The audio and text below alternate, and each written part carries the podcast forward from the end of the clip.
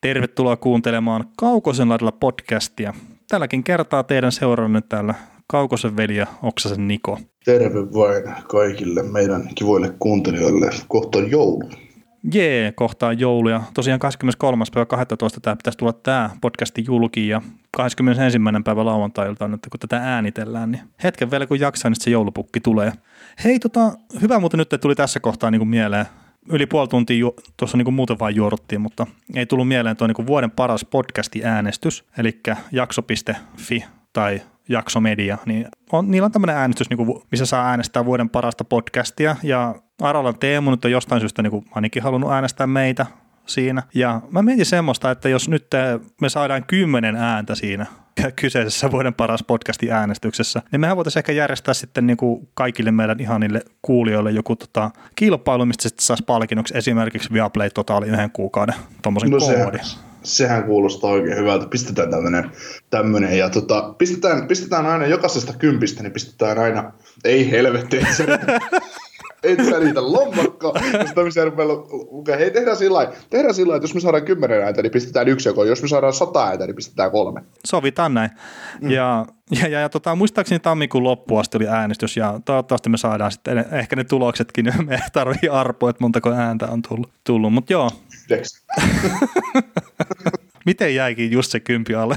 Niin. Mutta hei, tota, tässä jaksossa niin Taylor Hall treidattiin niin, tai kaupattiin, ihan kummin vaan haluaa sanoa, niin käydään se läpi tähän heti alkuun, mutta ennen kuin mennään siihen, niin sitten käydään nämä muutkin aiheet, eli poimittiin vähän alkukauden positiivisia yllättäjiä, sitten ehkä vähän negatiivisiakin yllättäjiä tuohon listalle, niitä käydään läpi N H L:stä ja sitten on vähän muuta uutista, mitä käydään läpi ja muutama merkkipaalu sitten siihen lisäksi ja sitten tota viikon joukkueena on Chicago Black Hawks, että semmoinen varsinainen suomalaisosio jää nyt tällä kertaa pois, mutta otetaan ensi viikolla sitten tuossa kun alkaa tämä vuosikymmen loppua, niin otetaan siihen sitten taas suomalaisia lisää. Joo ja meillä on paljon, paljon mukavia aiheita viikon päästä olevassa jaksossa, tietysti tässäkin jaksossa tulee olemaan paljon mukavia aiheita niin kuin aina meidän kaikissa jaksoissa, mutta, mutta tota, se ensi viikko, ensi viikon maanantai kuulostaa paljon paremmalta suunnitelmalta näiden kaikkien suomalaisten osalta, koska me nyt viikkoja suomalaista aina muutenkaan ollut mikään ihmeellinen, että ei ole viittä hatrikkia tehty ja muutakaan, että muuten, mutta hei, yleensä me sanotaan tämä, kun jakso päättyy, tämä on päättymässä, mutta hei, muistakaa tilata meidät. Joo, eli jos nyt olet jo näin pitkälle kuunnellut, niin olet jollain tavalla varmaan jonkun mielenkiinnon herättänyt tästä meidän podcastista, ja, ja, ja jos et ole jo tilaaja, niin tilaa se siitä podcast-palvelusta, mitä niin tykkäät käyttää, että SoundCloud, iTunes ja Spotify on ne, niin mitä normaalisti tässä ollaan mainittu, ja sitten on Googlella oma podcast-palvelu, ja sitten on paljon muitakin, mitä mä en tiedä, niin todennäköisesti löytyy kaikista, jos ei löydy jostakin, niin koitetaan lisää, kertaa se pitäisi olla suhkot semmoista simppeliä touhua kuitenkin sekin. Ja. Niin he, helpoita on tietysti tilata jossain Spotif, Spotifyssa. Mm. Uh, Spotify on itse asiassa yksinkertainen. Jos olet Spotifyn käyttäjä, niin kuin varmaan aika moni, moni on tässä maailmassa ja veinkin kuuntelijoista, niin uh, pistäkää siellä tilauksessa tietysti, jos olet Apple, Apple-käyttäjä, iPhonein puhuja, joka on vain ja ainoa oikea merkki tässä maailmassa, mitä voi puhelimena käyttää, tai jota voi puhelimeksi kutsua, niin Apple iTunes, Apple Podcastit, mitä iTunes-podcastit, mitkä ne ikinä onkaan, käy siellä tilaamassa. Ja, ja tota, sitten hei, Instagramissa, en tiedä, on kuinka monta seuraajia meillä siellä on, sä päivität sitä tiliä, mutta, mutta tota, ottakaa meidät siellä seurantaa, Kaukosen laidalla taitaa olla Instagram-tilin osoite ja Facebookissa Kaukosen laidalla kanssa, käykää, käykää tykkäämässä ja kommentoimassa sinne aina hassun hauskoja päivityksiämme. Joo, ja jos muuten haluaa palautetta laittaa, niin sähköposti esimerkiksi kaukosenlaidalla at gmail piste com, niin sieltä löytyy. Niin, pitikö me puhua R H L:stä vielä tässä jaksossa vai mainostaanko me vain itse meidän lyödä podcast-pakettiin t- t- tämän viikon? Mä luulen, että aika moni meidän kuulijaisia on tyytyväinen siihen. Meillä ju- ju- johdetaan paskaa viisi minuuttia, vaan tunti neljäkymmentä minuuttia sitten. Oh, niin, pistä, niin, pistetään nyt pakettiin, niin mä pääsen paljon helpommalla. Tämä on mulle joululahja. Joo, ei. Mutta niin, tämä on itse asiassa oikeasti ihan hyvä, hyvä käydä tässä kohtaa läpi. Ja mun mielestä kertaa, sitten kun sinänsä jakson loppuu, jos niinku jättää noin kaikki, niin sitten on varmaan se yhdeksänkymmentä prosenttia kuulijasta lopettaa jo ennen kuin tota, ne on niinku kuulunen jutut. Ja mä luulen esimerkiksi se tukijan luistimet, minkä mä niinku viimeksi lisäsin ihan sen koko jakson loppuun, niin varmaan suuri osa ei ole sitä edes kuunnellut. Niin, ja siis mä luulen, että jos normaalisti yhdeksänkymmentä prosenttia on lopettanut kuuntelun, niin nyt on lopettanut kahdeksankymmentäviisi. Mutta tota, mennäänkö Taylor Hallin tradeen nyt? Ai, semmoinenkin on tapahtunut.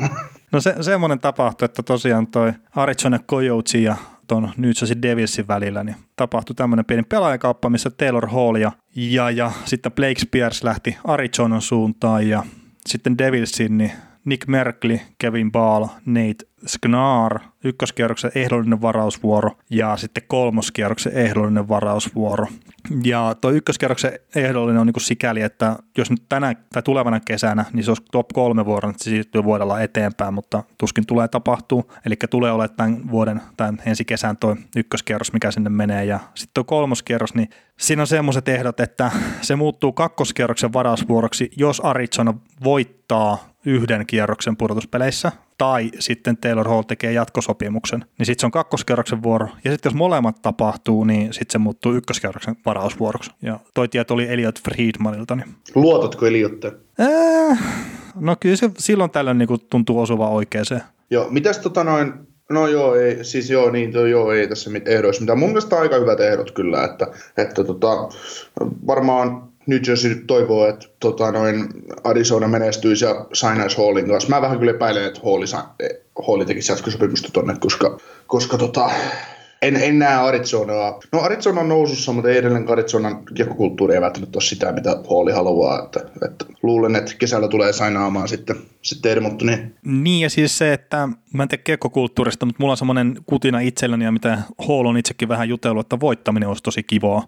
Mm. Niin sitten se taas, että jos nyt Arizona näyttää siltä, että se ei ole voittamiseen kykenevä organisaatio, niin miksi Taylor Hall tekisi sinne sitten jatkosopimuksen? Mm. Toki sitten taas, kun se lähdetään katsomaan noita oikeasti hyviä joukkueita N H L:ssä, niin kuinka monella on sitten varaa taas pistää pätäkkää pöytään Taylor Hallin palkan verran? Että. Niin, koska kyllä se on varmaan, että kun jos Halli, Halli menee tota free agent marketille, niin seitsemän vuotta ja kymmenen miljoonaa joku näyttää Hallin kohdalla, että sen ei halvemmalla varmaan tarvitse mihinkä mennä. Niin ei varmaan, jos ei halua. Että. Mm. Ja just se Edmontonikin, niin no, en mä nyt tiedä sitten, että onko se se järkevin paikka sitten sen voittamisen kannalta kuitenkaan. No, mutta se tietää, että hän pääsisi pelaamaan McDavidin ja Draisaitlin kanssa samaan kenttään. Että, että kyllä se varmaan, niin kuin, se tietää, että hän, hän pystyisi paukuttaa sen yli, kevyesti yli sata pistettä per kausi ja, ja tota, heillä on niin kuin, heillä olisi ja kaikki aseet. Että kuitenkin, kun ei se organisaatio sinällään sama, mikä mikä tota, ton Hallin pisti pihalle sieltä aikanaan. Että. Niin, no ei, mutta tota, ei, ei mennä tohon spekulaatioon nyt, mutta niin, mitä me sä ylipäätään tuosta vastineesta, minkä niin Devils sai nytten? Että siellä on no. Merkli, Ball ja Snar ja sitten nuo varausvuorot. Öö, no tuosta varausvuorot mun mielestä ihan hyvät, hyvät ehdot kyllä, että ei, ei siinä mitään ja, ja tota... Uh, tietysti olisi ollut parempi, jos näissä on varmasti ykkösen, mutta kyllähän toi nyt lähes varma ykkönen tulevalle kesälle on, minkä Arizona joutuu sinne pistämään, mutta toi... Niin, tai siis sehän on ykköskierroksen varausvuoro, että se, että onko se nyt tuleva kesä vasta vuoden päästä. Niin, niin, niin, niin, niin, niin. No niin, juu, totta kai. Onpas mä idiootti, mutta joo. Mutta se, se ei tullut kenellekään yllätyksi. Ei tullut, ei tullut sulle eikä tullut meidän kuuntelijoille, mutta ihan, ihan, ihan sama.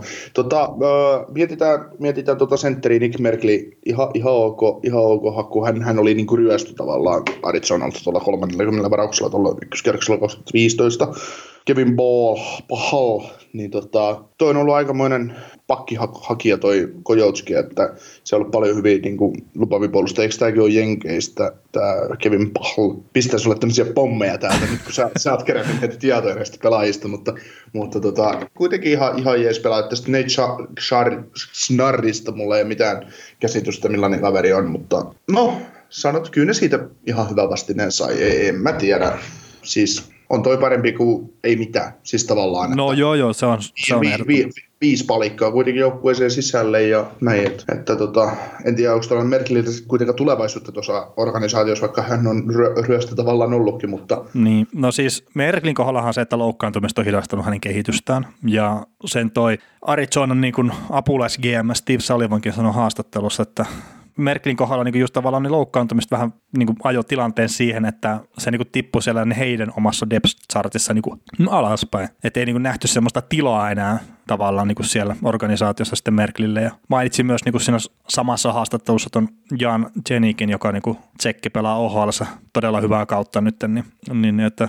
sen läpimurto myös niin kuin helpotti tätä Merklistä luopumista niin kuin merkittävästi. Ja sitten Kevin Ball, mikä on kanadalaispuolustaja, niin se oli kaiketikin tämä niin kuin juttu, mistä nyt olivat sitten vääntäneet jonkun aikaa, että onko se siinä kaupassa mukana vai ei. Että muistan kuulla, nyt on Kevin Ballin nimen jo spekulaatiossa ennen, kun toi trade oli tapahtunut. Sitä puhuttiin, niin kuin, että haluaako tuo Arizona niin kuin luopua sitä vai ei. Ja sitten on kuitenkin niin kuin pelaaja, mistä on puhuttu, että upsidea niin kuin tyyliin kolmaspariin, ehkä kakkospariin, niin sitten taas niin kuin just, että kannattaako sitä yliarvostaa niin paljon, että, että sitten tuommoista niin kuin ehkä rotaatiopuolustajaksi parhaimmillaan pääsevää pakkia, niin sitten yritetään pitää kynsi hampaan kiinni, että en tiedä, mutta Snar tuskin tulee ole ikinä mitään, mutta mistä näistä tietää? Nyt kun sä sanoit tuon, hän voittaa pistepörssi viiden vuoden päälle. No on se mahdollista, mutta että mun ymmärtääkseni se on vaan niinku tämmöinen joku täyte. Niin, niin, että Kevin Ball ja Nick Merkli ja sitten ykköskierroksen varausvuoro niin on varmaan ne isoimmat jutut, mitä tuosta niinku Devils haki. Mm.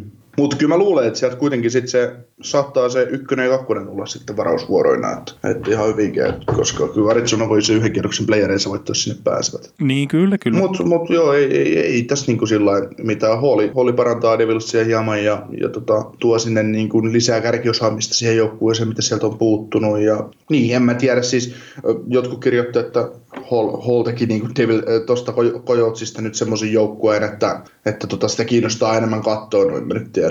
Ei se Coyotes yhtään sen mielenkiintoisempi ole, koska öö, no oikeastaan maapaikan päällä tosiaan muutaman matsin nähnyt ne kot- hei kotipelejä, niin ne on hyvinkin tylsää joukkue ja raivostuttavaa, kun joutin ääni huutaa, kun ne tekee maaliin silloin, kun ne tekee. Että. No joo, no sanotaan, että Minnesotaa vasta ei ollut tylsä peli, mutta mm. seitsemän viisi se päättyi. Eilen katsoin sitä peliä, mä olin silleen, että eikö näitä ollut kaksi semmoista niin kuin hyvin puolustavaa joukkuetta, mutta paskamaari, tietenkin Arizona puolusti niin kuin todella huonosti siinä, että siellä pääsi Minnesota kyllä pistää maalieista niin kuin tyhjiä ihan oikealta ja vasemmalta ja sitten toi niiden maalivahti Darcy Kemper vielä loukkaantui siinä ja nyt week to week sivussa, niin toi on silleen kyllä niin Arizonalle ihan mielenkiintoinen, että mihin suuntaan toi lähtee toi juna nyt menee sitten. No nyt, nyt saa oikein ykkösmaalivahti pelata sitten tosissaan. Niin, mutta tota, siis Taylor Hallistahan on puhuttu, että se on niin nyt joukkueen paras pelaaja ja no se nyt on ehkä niinku helppo allekirjoittaa parin vuoden takainen niinku Hart-voittaja, mutta onko se seurahistorian paras pelaaja? Coyotesissa vai? Niin. No ei helvetissä. Ja siis, tämä on niinku hölmö tietenkin, että joo, nämä teemuseläinteet ja tämmöiset, mutta jos puhutaan niinku pelkästään siinä aikana, kun se on ollut Arizonassa se joukkue, mm. niin okei, okay, se on Jeremy Roinikki ja Keith Tatchak ja Shane Downey, tämmöisiä, mutta Taylor Hall on kyllä varmaan niin kuin sitten taas semmoisella niin kuin kokonaislahjakkuuden tasolla ehkä jopa kovempi kuin kukaan noista. Ei voi tietenkään sanoa, että kaksi peliä, niin se on nyt seurahistorian paras pelaaja, että se on nyt vaan hölmöä. Mm. No siis, en mä tiedä, kyllä Oliver Ekman-Larsson aika hyvä puolustaja ja pelaaja on, että Et, jo tästä nykyisestä joukkueesta, että ja Phil Kesseli tietysti, että en mä nyt mm, tiedä, no en mä nyt Hallia, Hallia ihan suoraan seurahistorian parhaaksi pelaajaksi sanoisi, koska ei, ei Halli nyt kuitenkaan, hän on huippuhyökkääjä N H L:ssä, mutta eihän mikään, ei tämä nyt mikään semmoinen trade ollut, että sinne olisi tullut mikään McKinnon tai McDavid tai Matthews tai Jack Eichel tai joku tämmöinen su- oikeasti supertähti. Hän on huippuhyökkääjä, että eihän tämmöinen supertähti ole. Niin, no itse asiassa siitä päästään sitten vielä yhteen, mitä mä niinku itse haluan vähän käsitellä, niin kun siirrytään eteenpäin, mutta että, että mitä se niinku silleen tuo Arizona, että jos sä sanot, että se tuo hyvän pelaajan ja kärkiosaamista ja kaikkea lisää, mutta Arizona on kuitenkin lähtökohtaisesti joukkue, minkä on ollut vaikea tehdä maaleja, niin miten paljon loppupeleissä Taylor Hall auttaa sitten siinä tota Arizonan jengiä? Sillä on no. kerran urallaan tehnyt kolmekymmentä maalia, ja se oli se seitsemäntoista kahdeksantoista kausi. Öö, tota, sä katsoit sen minusta matsi, niin kenen kanssa Halli pelaa? Öö, Phil Kesselin ja sitten kuka se oli se keskushyökkäjä? No Stepan vai Keller? Ei ollut kumpikaan niistä, kun se oli toi... toi, toi... Hino Strousa. Dvorakki oli itse asiassa. Aa, niin, Christian Dusa. No tota... No kyllä se siis hyvä, hyvä pelintekijä yleensä avittaa hyviä maalintekijöitä tekemään maaleja. Et, niin, niin en... mutta että kun tuossa joukkueessa, jos ei jouk... no siellä on Kesseli. Mm. Okei, siis Kesseli oli seitsemän maalia niin kuin toi Taylor Hall tuli joukkueeseen. Ja Taylor Hall nyt syötti sen niin kuin Kesselin maalin siinä Minnestaan vastaan. Niin okei, siis se mitä Taylor Hall voi ehkä parhaillaan tehdä on se, että se saa Phil Kesselin näyttää jääkiekkoilijoita jälleen kerran. Se mm. kaveri osaa tehdä maaleja kyllä, että kun sillä vaan paikkoja annetaan. Mutta Kesseli ei ole enää se pelaa, että se pystyy niin kuin itsestään kantaa ketjua. Mm, onks... No, onko se muuta ollut kuin Torontossa sitä? No ei välttämättä. Mm. No joo, kyllä siis, joo, maalintekijöitä puuttuu, niin onhan toi kyllä vähän, kun miettii just nimilistaa, että siellä on just, no Kesselle lisäksi Terek, Stefan, Nick Smaltz, Carl Söderberg, Dvorakki, Grabner, Kroos, Hinostrosa, Rickardson, Keller, Fischer, Garlandi, niin ei, ei se niin kuin Lawson Kroos ja Connor Garland tekee silloin tällöin maaleja. ja Grabneri oli voimalla, mutta, mutta muuten niin toi on kyllä niin, niin tasapaksu tuo hyökkäys sillä lailla, että eihän se, se siis erikoistilanteessa on merkittävä pelaaja ja sitten just se, että Kesselin kanssa, niin onhan siinä niin vastustajajoukkueessa ajatellaan ihan pevutuksellisesti, niin ne tietää, että kun siellä on Hall ja Kessel samaan aikaan jäällä, niin siellä täytyy aina olla parhaat pelaamassa vastaan. Et koska jos näille antaa lisää tilaa, niin he kyllä sitten tekee. Et ei, niin, niin, ei se tekee. Niin, niin, ja sitten jos ne saa Kelleriä esimerkiksi vähän helpompaa niin kuin match-upia, niin se on niin kuin itsessä mm. hyvä juttu. Kyllä, ja, ja sitten taas, taas siinä on se, että toi on niin kuin, kun mietitään N H L ja näitä joukkueita, niin jokuhan kommentoi siitä hyvin. Kyseinen ihminen kannattaa ilmeisesti Colorado Avalancea, niin kommentoi, että Sonta Parisin hankinta oli Torontolle öö, huono, koska mitä ne tekee tähtisentterillä, kun niillä oli Nazem Kadri jo siinä joukkueessa. Jo laadukkaana niin kakkos, kakkosentterinä olisi mennyt ihan hyvin. Kun N H L on kuitenkin menossa pikkuhiljaa jo siihenkin suuntaan, että totta kai menestymiseen tarvitaan hyvät neljäkenttää, mutta sä voit myös menestyä niin, että sulla on se yksi hyvä kenttä ja muut on vähän semmoista tasapaksua, tasapaksua mutta samaa pelitapaa on hyvin toteuttavaa jengiä. Niin tässä on varmaan sitä just ajateltu, että nyt kun niillä on oikeasti hyvä ykköskenttä alkaa olemaan niin kun Coyotesilla, niin ne voi pärjätä, kun on hyvä puolustus, hyvä maalivahti ja hyvä ykköskenttä. Mm. Niin se jo auttaa, ja eihän ne ole ollut hyvää ykköskenttää missään vaiheessa. Ne on ollut, se on ollut tasaisen paksu, se on ollut tasaista kolmoskenttä suorittajaa, niin kuin periaatteessa ykkösestä neloseen. Että semmoinen niin kuin, et, et, et, tällä tavalla mä ajattelen, että Hooli, Hooli tuo paljonkin siihen, että se tuo nyt sinne sen yhden, yhden totaalisen uhan siihen joukkueeseen. Joo, joo, siis ilman semmoista niin on tietenkin vaikea pärjätä N H L:ssä, ja siis kyllä mäkin uskon, että Taylor Hall niin auttaa tota jengiä tosi paljon, mutta sitten edes niin kuin nyt pudotuspelien suhteen, niin mä en ole ihan silleen täysin myyty, että se on niin kuin tavallaan se ratkaiseva palan, että se vie sen jengin pudotuspeleihin. Kerta just niin kuin Arizonakin, niin se on ollut jengi, mikä on ollut omalla tavallaan hirveän riippuvainen siitä, että niiden maalivahit on ollut niin kuin about N H L parhaita, tai just siellä niin kuin ihan top kolme tasolla kaksikkona. Ja no nyt sitten Kempperi ikävä kyllä loukkaantui ja toivottavasti Ranta pysyy kasassa, mutta niin se, se että jos se maalivahtipeli prakaa yhtään, niin edes se Taylor Hallin tuoma piristysruiske hyökkää käykseen ja ehkä se pieni paine pois sieltä puolustuspäästä myös, niin se ei välttämättä riitä sitten. Mm-hmm, toisaalta se on sama jo omalla muullakin joukkueella, mutta, mutta tota, ää, jo, mut joo, Arizonalla on kyllä siihen sit taipumus, että, että jos sitten alkaa maalivahtipeli ja puolustuspeli alkaa niinku se viisikko repee kunnolla, niin se sitten tuhoutuu, mutta kun me mietitään nytkin sitä, että siellä on Rick Dossey päävalmentajana, Phil Hosley on apuvalmentajana, siinä on, siinä on kuitenkin opit Nashvillestä, Nashvillen kulta-aikojen opit tästä parin kolmen vuoden takaa, ja sitten opit Pittsburgh Jumissin hyökkäyspelaamisesta, mitä se oli silloin, kun ne voitti kaksi mestaruutta putkeen, kun Dosetti vastasi niinku hyökkäjien peloutuksesta, niin en mä näkisi vaaraa siihen. Mm, niin, niin. Et siinä on niinku semmoisia hyviä palasia, ja sitten kun mietitään, että Antti Ranta oli viime kauden käytännössä kokonaan sivussa, nyt hän on pystytty pelaamaan sisälle, koska Kemper on pelannut niin älyttömän hyvin, niin Antti Ranta kuitenkin, kaikki sen tuolla tietää, että se on se seuran ykkösmaalivahti, se on niiden tärkein pelaaja periaatteessa, Ekman Larssonin lisäksi, niin, niin tota, ää, nyt kun toivotaan, että se Ranta pysyy kunnossa, niin, niin tota, en mä, en mä näkisi, en mä näkisi, että toi, toi tulee olemaan todella, todella vaikea vastustaja tulevaisuudessa. Ju, ja just myös sen takia, kun ei sitä kiinnosteta, ei, ei ketään kiinnosta, mitä Coyotes tekee. Niin, niin kyllä. Ja siis se, on ed- se on edelleen silti tylsä paska. Ei, niin, ei, ei, ei, ketään, ei, ei, ei ihmiset ottaa sitä joukkuetta vakavasti. Ne ottaa itse vakavasti, kun se konferenssifinaalissa Coloradoa vastaan. Niin. Että hemmetti, että täällä on tämmöinen. Kyllä. Ja siis ensinnäkin, joo, mä tykkään niinku tämmöistä rohkeista liikkeestä, että eihän se nyt on niinku se ongelma. ongelma. Ja mä nyt vielä niinku lopetan tämän omalta puolelta niinku tämmöisen positiiviseen arvioon, että, että kun Kesselillä on tosiaan nyt kahdeksan maalia, ja se on se yhden tehnyt nyt jo Taylor Hallin syötöstä, niin mä veikkaan, että Kesselillä on kolmekymmentä maalia, kun kaus päättyy, tai runkosarja päättyy, ja jengi menee pudotuspeleihin, ja Taylor Hall on sen parikymmentä niistä syöttänyt. Että, että kyllä mä niinku uskon, että se tavallaan sen Kesselin saa hereille siitä, ja se sitten tulee niinku näkyy positiivisesti kaikissa jutuissa. Ja mä jotenkin itse asiassa toivoisin vielä tuohon niinku Taylor Hallin rinnan tuota Derek Stepania, että se on niinku mun mielestä semmoinen älykäs sentteri, mikä sitten myös kykenee maalintekoon, niin se, että siinä kun olisi kaksi tavallaan pelaajaa, mille on sitten niitä syöttösuuntia tuolla Taylor Hallilla, niin mä itse kokeilisin semmoista, mutta että mä en, en toki ole tuon joukkueen valmentaja. Että. Niin olisi kaksi älykästä pelaajaa ja Phil Kessel. No sä, sä sanoit ton. Toivottavasti, no ei, mä luulen, mä luulen että Phil Kessel nauraisi myös tälle samalle meidän jutulle, jos sitä kuulisi. no, no, no joo, mä luulen, että tämä on ihmettänyt kovin, että tämä Phil Kessel korviin kantautuu. Niin. No mutta joo, hypätäänkö eteenpäin? Mennään. Elikkä otetaanko positiiviset yllättäjät ekana vai negatiiviset? Mennään posilla. No, men, posilla. Me, no niin, mennään posin kautta. Ja, ja, ja meillä on tähän niinku, äh, yritetty listaa ehkä vähän semmoisia pelaajia, mitkä ei ole niin silleen ilmiselviä, mutta kuitenkin sitten on kertaa puhutaan niinku alkukauden positiivisista yllättäjistä. Mutta tää, en ole nyt ottanut ihan kaikkea Jonas Donskoita ja tämmöisiä, vaan että ehkä just semmoisia, mistä me ei ole välttämättä puhuttu niin isosti jne, niin sitten tähän mukaan. Mutta listalle mahtui meillä niinku Anthony Duclair, Brian Rust, Tristan Cherry, Justin Hall, Pavel Francouz, Carl Söderberg ja sitten toi Sean Walker vielä. Ja, ja siis olisi voinut varmaan niinku kolminkertaista tuon listan kertaa. Niinku semmoisia omalla tavallaan positiivisia yllätyksiä on paljon, paljon mutta näillä nyt mentiin tällä kertaa. Ja lähdetään Duclairista niinku ekana liikkeelle ja vähän tota tarkemmista perkaamaan, niin teki tuossa kypärätempun tota entistä seuraansa, eli Columbus Blue Jacketsia vastaan. Ja, ja, ja siinä nyt tietenkin helpoin sanoa, että pääsi vanhaa valmentajaa John Tortorellaa nyt näpäyttää, kun teki sen hattutempun ja taisi se joukkue sitten vielä voittaakin sen pelin, mutta,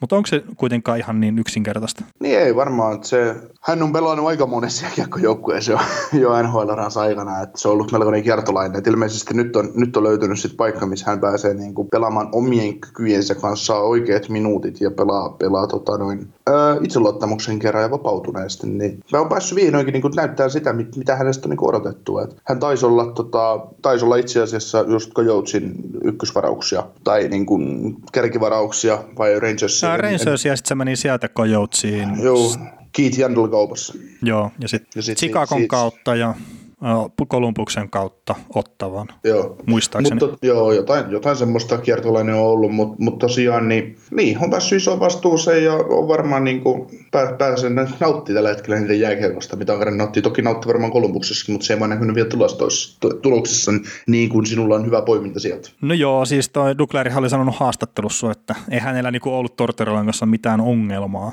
että ei, ei ollut mitään semmoista. Ja Tortorella sanoi ihan samaa sitten, että ei hänelläkään ollut Duclairin kanssa mitään niin ongelmaa siis sinällään, ja sitten sanon myös sitä, että se on nyt tällä hetkellä eri pelaaja Senatorsissa kuin mitä se oli Kolumbuksessa. Ja sitten mulla on semmoinen muistikuva, että silloin kun se treidattiin tonne ö, Ottavaan, niin toi olisi sanonut toi Tortorella, että se duuni jäi vähän niin kuin kesken Duclairin kanssa, mutta, mutta en tiedä, mutta monestihan nämä on sitten myös semmoisia, että noin niin pelaajat jossain kohtaa tajuu vaan se, että sen lisäksi, että niiden pitää olla aika lahikkaita, että ne pääsee tuolle tasolle, niin niiden pitää jossain kohtaa tekemään myös töitä, ja en ihmettele vaikka, että Duclairin kohdalla nyt olisi ollut se tilanne kesällä, että se on tajunnut, että jos hän haluaa olla pelaaja tässä liigassa, niin pitää tehdä töitä myös kesällä. Ja, ja, ja nyt sitten näkyy tulostaululla, että oli kymmenes pelaaja, joka teki kaksikymmentä maalia tämän kauden aikana ja, ja näin. Ja viime viikon kakkostähti viisi plus yksi teki tuohon kolmeen peliin, niin aika hyvältä silleen näyttänyt tuo Duclairin meno kyllä. Mm. Jos ajatellaan Duclairia niin tällä tulevaisuuden kannalta, niin hänellä on cap-hit tällä hetkellä yksi pilkku kuusikymmentäviisi miljoonaa. Hän on kaksikymmentäneljävuotias, hän on R F A tämän kauden päätteeksi. Jos olet ottava Senators G M, sainaatko Duclairin vai kauppaatko hänet maailmalla? Kun häneltä voisi saada ykköskerroksen varauksen. Kyllä mä pitäisin itse Duclairin. Jos mä luotan siihen, että Duclair ei ole nyt tämmöinen tähdenlento, vaan että se mitä nyt nähdään, niin on edes lähellä sitä, mitä häneltä saadaan. Ja toki siis sehän saattaa paukuttaa neljäkymmentä maalia tällä kaudella, ja se ei ole sitten kun kaksikymmentäviisi maalin tekee niin kuin normikaudella. Mutta että jos sulla on pienkään luotto siihen, että Duclair pystyy olemaan se pelaaja, mitä niin kuin nyt nähdään, niin sä pidät sen pelaajan kerta Ottavalla ei ole niin paljon hyviä hyökkäjäprospekteja kuitenkaan tulossa, että niillä on varaa edes kaksikymmentä maalin tekijää päästää pois. Mm. Sitten taas mä en näe sitä edelleenkään. Niin kuin, mä näen hänet maksimissa sellaisena tasaisena kaksikymmentäviisi kolmekymmentä maalin tekijänä, mutta mä en näe häntä neljänkymmenen maalin tekijänä, vaikka hän, tai niin kuin tulevaisuudessa vaan neljänkymmenen maalin tekijänä, vaikka hän nyt tekisi neljäkymmentä maalia. Niin kuitenkin tuossa on yksi pilkku kuusi miljoonaa on cap hit tällä hetkellä. Se menee joukkueeseen joukkueeseen. Sä voisit sillä rahastaa niin paljon kuin sä ikinä pystyt. Ja kuitenkin mä en näe Duclairia top kuusi hyökkäjänä N H L:ssä. Ei se välttämättä hyvä joukkue olekaan. Mutta... Ei, ei, ei, ei, mutta, mutta tota, mun mielestä Ottava pystyisi Duclairille ottaa jonkun, myös toisesta joukkueesta jonkun pelaajan sopimuksen ja tuomaan semmoista, myös koke- kokemusta tuon joukkueeseen. Tulla, tulla semmoiseksi Bobby Ryaniksi tavallaan siihen joukkueeseen. Eli tuolla pystyisi hyvin rahastaa jostain joukkueesta tekemään hyvää kauppaa pelkästään tämän kauden hyvillä näytöillä. Koska Duclairissa on vielä se etu, että hän on R F A, niin tota... Ottava määrää tahdin, että mitä hänelle maksetaan, että hän ei pysty sanomaan. Hän, Duclair ei voi vielä sanoa, että se maksetaan mulle seitsemän miljoonaa tai hän lähtee litoon. No niin. niin. Mutta joo, siis ymmärrän molemmat, molemmat silleen, mutta sitten just se, mikä se toimiston näkemys on Duclairista, että jos ne näkee, että se pystyy olemaan just se kolmenkymmenen maalin tekijä, toki se ei ole sitä vielä tehnyt, mutta, mutta jos se pystyy siihen ja että ne luottaa häneen, niin totta kai se pitää pitää, mutta mm. kyllä mä ymmärrän myös sen, että Ottava on kuitenkin toi niin kuin uudelleenrakennusjoukkue ja jos nyt joku haluaa pistää todella paljon tavallaan pätäkkää pöydälle, eli jos se ykköskierroksen varas ehkä rosterpelaaja, prospekti, niin ei se välttämättä huono veto ole sitten myydä sitä Duclairia eteenpäin. Mm, no tällä hetkellä Duclairi pelaa niin kuin kakkoskentässä ottavassa Nick Paulin ja Chris Tiernin kanssa, että tota, mä heitän tähän tämmöisen jutun, että, että mitä jos hän pelaisi Edmontonin ykköskentässä. Edmontonin ykköskentässä McDavidin ja Draisaitlin, tai pelkän McDavidin ja Jack Cassianin kanssa esimerkiksi. Ja niin, siis Duclair, jos nopea pelaaja, että siihen McDavidin niin, viereen, niin ai ai niin, ai ai. Niin, ja sitten ajatella, ajatellaan näin, että sieltä, tota, noin, sieltä tulisi vaihdossa sieltä tota Edmontonista vaikka äh, pistetään siihen. No Puljujärvi, Puljujärvi on, on oltava siinä kaupassa, mutta pistettäisiin vaikka Ryan Rydén-Hopkinsin samaan kauppaan, niin sehän olisi Ottavan kannalta oikein hemmetin hyvä. Niin, niin, mutta toi on taas sitten, me mennään myöhemmin itse asiassa ehkä vähän tuohon Edmontoniin, mutta Edmonton on tilanteessa, missä sen ei kannata niin kuin omia runkopelaajiaan, etenkin semmoisia, mitkä pystyy edes etäisesti tehojen tekemiseen, niin pistää ulos joukkueesta, mm. mun mielestä. Niin. Mutta joo, tota, haluatko jäädä vielä Duclairin kiinni en. vai? Joo, eli Brian Rust oli meillä toisena listalla ja tämä oli ehkä niinku itselleni isoin yllätys, vaikka niinku olevinaan seuraa N H L:ää sille semitarkasti, mutta nyt kaksikymmentäyksi peliä tällä hetkellä Brian Rustilla kaudella ja tota, tehot kolmetoista plus kaksitoista, eli kaksikymmentäviisi tehopistettä. Niin eikä voi sanoa, että on Crosbyn laidalta hakannut. No ei ole ihan Crosbyn laidalta hakannut. Et siis toki sillä on kolmekymmentäkahdeksan pistettä on pisteennätys, mutta se on nyt kuitenkin neljäsosan kaudesta pelannut niin kuin yli piste per pelitohilla, niin, niin on tämä nyt aika kova. Kova juttu. Ja sitten tietenkin no meillä on seuraavana tuo Tristan Cherry siinä, niin kyllähän nyt Rust ja Charin niin hyvä, hyvät pelit niin on iso syy sille, että tuo penslauma sitten pysyy mukana tuossa tota, pudotuspelikamppailussa kamppailussa nyt kuin tälläkin kaudella. Niin, joukkue hajoaa ympäriltä ja mä oon ykkösmaalipätkä, ei se oikein mitäänkään. Sitten joka kaveri, joka, jota mietittiin kauppaa pistä tuossa syksyllä, niin on ruvennut todin joukkueella voittoja, niin, niin on se, niin se melkoista. Että, ja Brian Rustikin, niin parhaimmillaan hän, hän, hänhän kuuluisi olla kolmaskentän laitehyökkääjä, niin hän on pystynyt sitten kuitenkin tekemään silloin, kun Crosby on ollut kunnossa, niin Crosby laidassa pelannut ja, ja tota, kaikkialla, että mm. Ja, mutta tämmöisiä pelaajia vaan täytyy joukkueessa olla, että, että tota, ne, niin kuin ne organisaatiot, niin ne ei joudu koskaan rebuildaamaan, kun niiltä vaan tulee uutta, uutta kaveria. Ja just mitä oli esimerkiksi Cojotesin tilanteessa, että he pystyvät kauppaamaan prospekteja mäkeen, he on varannut hyvin, mutta kun niillä ei, ei ole käyttöä jollekin pelaajalle, niin kaupataan eteenpäin, kun mm. semmoisia ja sitten on, tai jos, jos olisi tarvinnut rungosta kaupata tai runko hajoisi, niin sitten niitä pelaajia, mitä pystyy nostamaan, niin on aina. Että. Niin kyllä, ja siis tuo Ping Missinkin loukkaantumistilanne, niin se on ihan käsittämätön, että siellä on esimerkiksi taas siis Justin Schultz, niin on taas puolustuksista sivussa, ja Crosby on ollut tosiaan pitkään sivussa, ja, ja näin, että on varmaan niin kuin yksi eniten loukkaantumista kärsinyt joukkue tällä kaudella, ja siitäkin huolimatta tosiaan niin kuin porskuttaa siellä, ja Malkkini niin yllättäen pelaa taas niin kuin about uransa parasta kiekkoa, kun Crosby on sivussa, ja, mm. ja kaikki. Tämä Tsari on niin tosiaan viimeiset seitsemän peliä, niin kuusi voittoa. Se on päästänyt kymmenen maalia, pelannut kolme nolla peliä ja semmoinen yhdeksänkymmentäviisi pilkku kaksi torjuntaprosenttia. Että kyllä tuossa niin kelpaa varmaan lähteä peleihin, kun tuommoisen kaveri heittää sinne maalin suulla. Mm, ihan paska. Ja tosiaan nyt tuo Edmonton niin viime yönä voittivat, niin, niin, niin sieltäkin sitten vielä vähän, vähän tuli komistusta tuonne tilastoihin. Mutta että Edmonton oli tuossa tilastossa jo mukana, mitkä niin kuin luettelin. Mutta onko Pittsburghista vielä jotain vai hypätäänkö eteenpäin? Eteenpäin.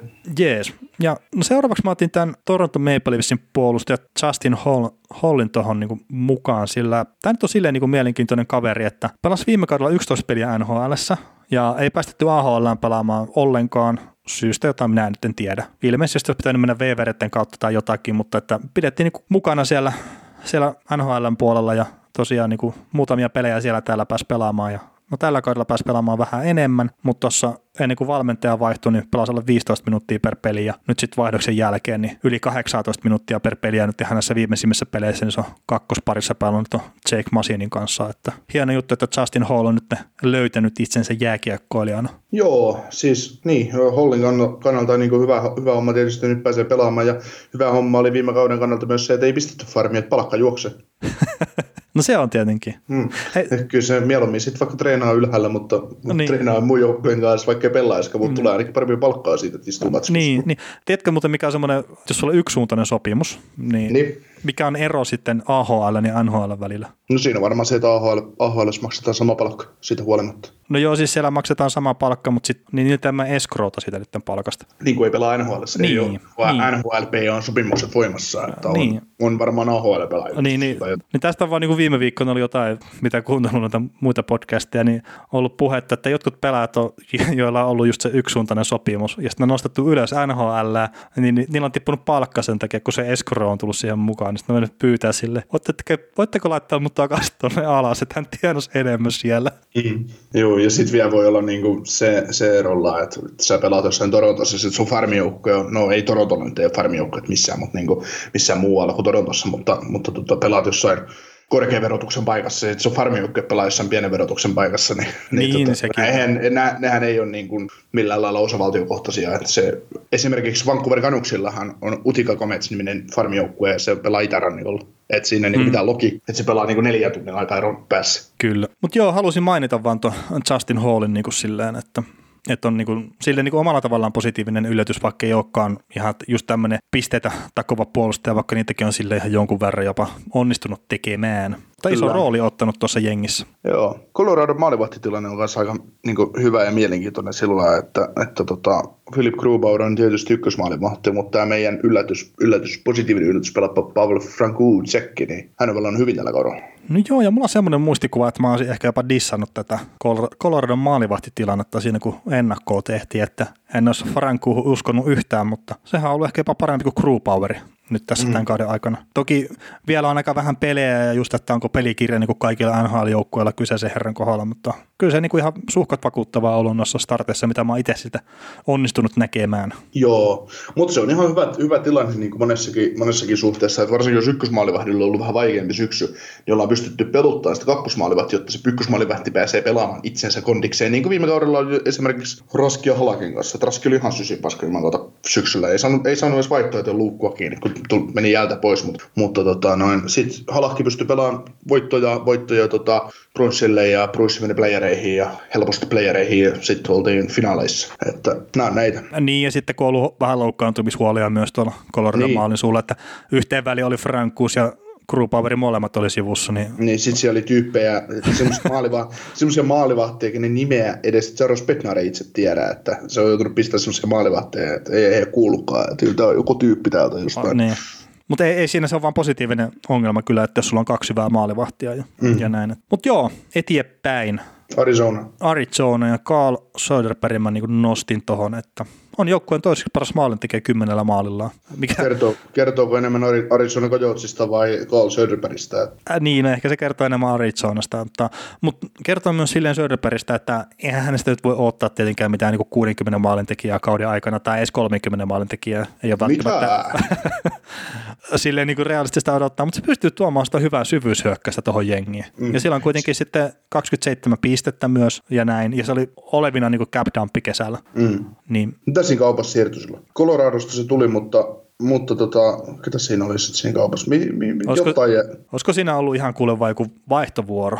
Niin, että se, joo, eli mä just mietin, että ei noiden joukkuiden välillä ole kyllä mitään suurempaa pelailiikennettä, tässä mun mielestä on aika ollut. Että. Mutta joo, niin hy- hyvä, kakkoskolmoskaita laita hyökkääjä, että tuommoinen ihan Arizonan näköinen pelaaja kyllä. Joo, Kevin Connaughtonin kolmoskerroksen varausvuoro. Ah, niin, niin, niin, joo, kyllä.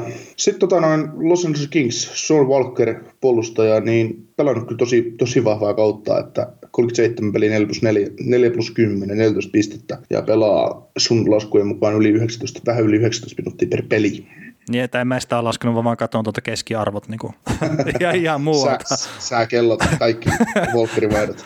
Oi, mä oon helmitaulun kanssa sillä siinä. Se on hienoa. Mä arvostan, veli, tätä, kun sä oot tehnyt näitä meidän, meidän muistipanoja, kun sä pistät tänne aina jostain pelaajista plus-miinus tilaston, että, että, tota, että kun Volker on plus, plus viisi tällä hetkellä, niin, niin. Kyllä se, niin kuin, mä ottaisin se koskelaan.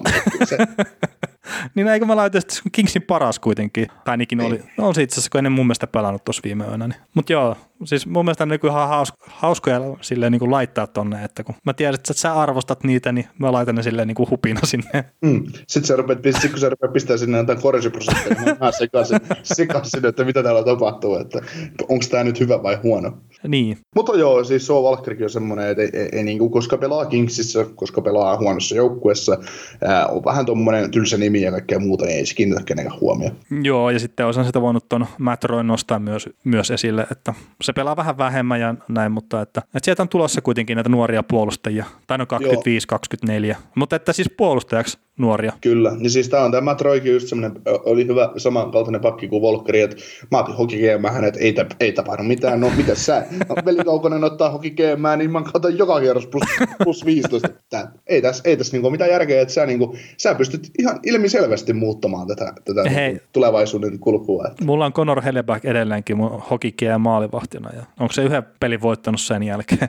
Niin. No mutta, mutta tämä testataan nyt muuten, hei, tämä kaus loppu, tai tämä niinku kyseinen jakso loppuun asti, että, että mikä, mikä tämä Hellbackin tilanne on. Niin, sä otit, sä otit superjoukkoja, mutta sä et vaihda yhtään pelaajaa missään vaiheessa.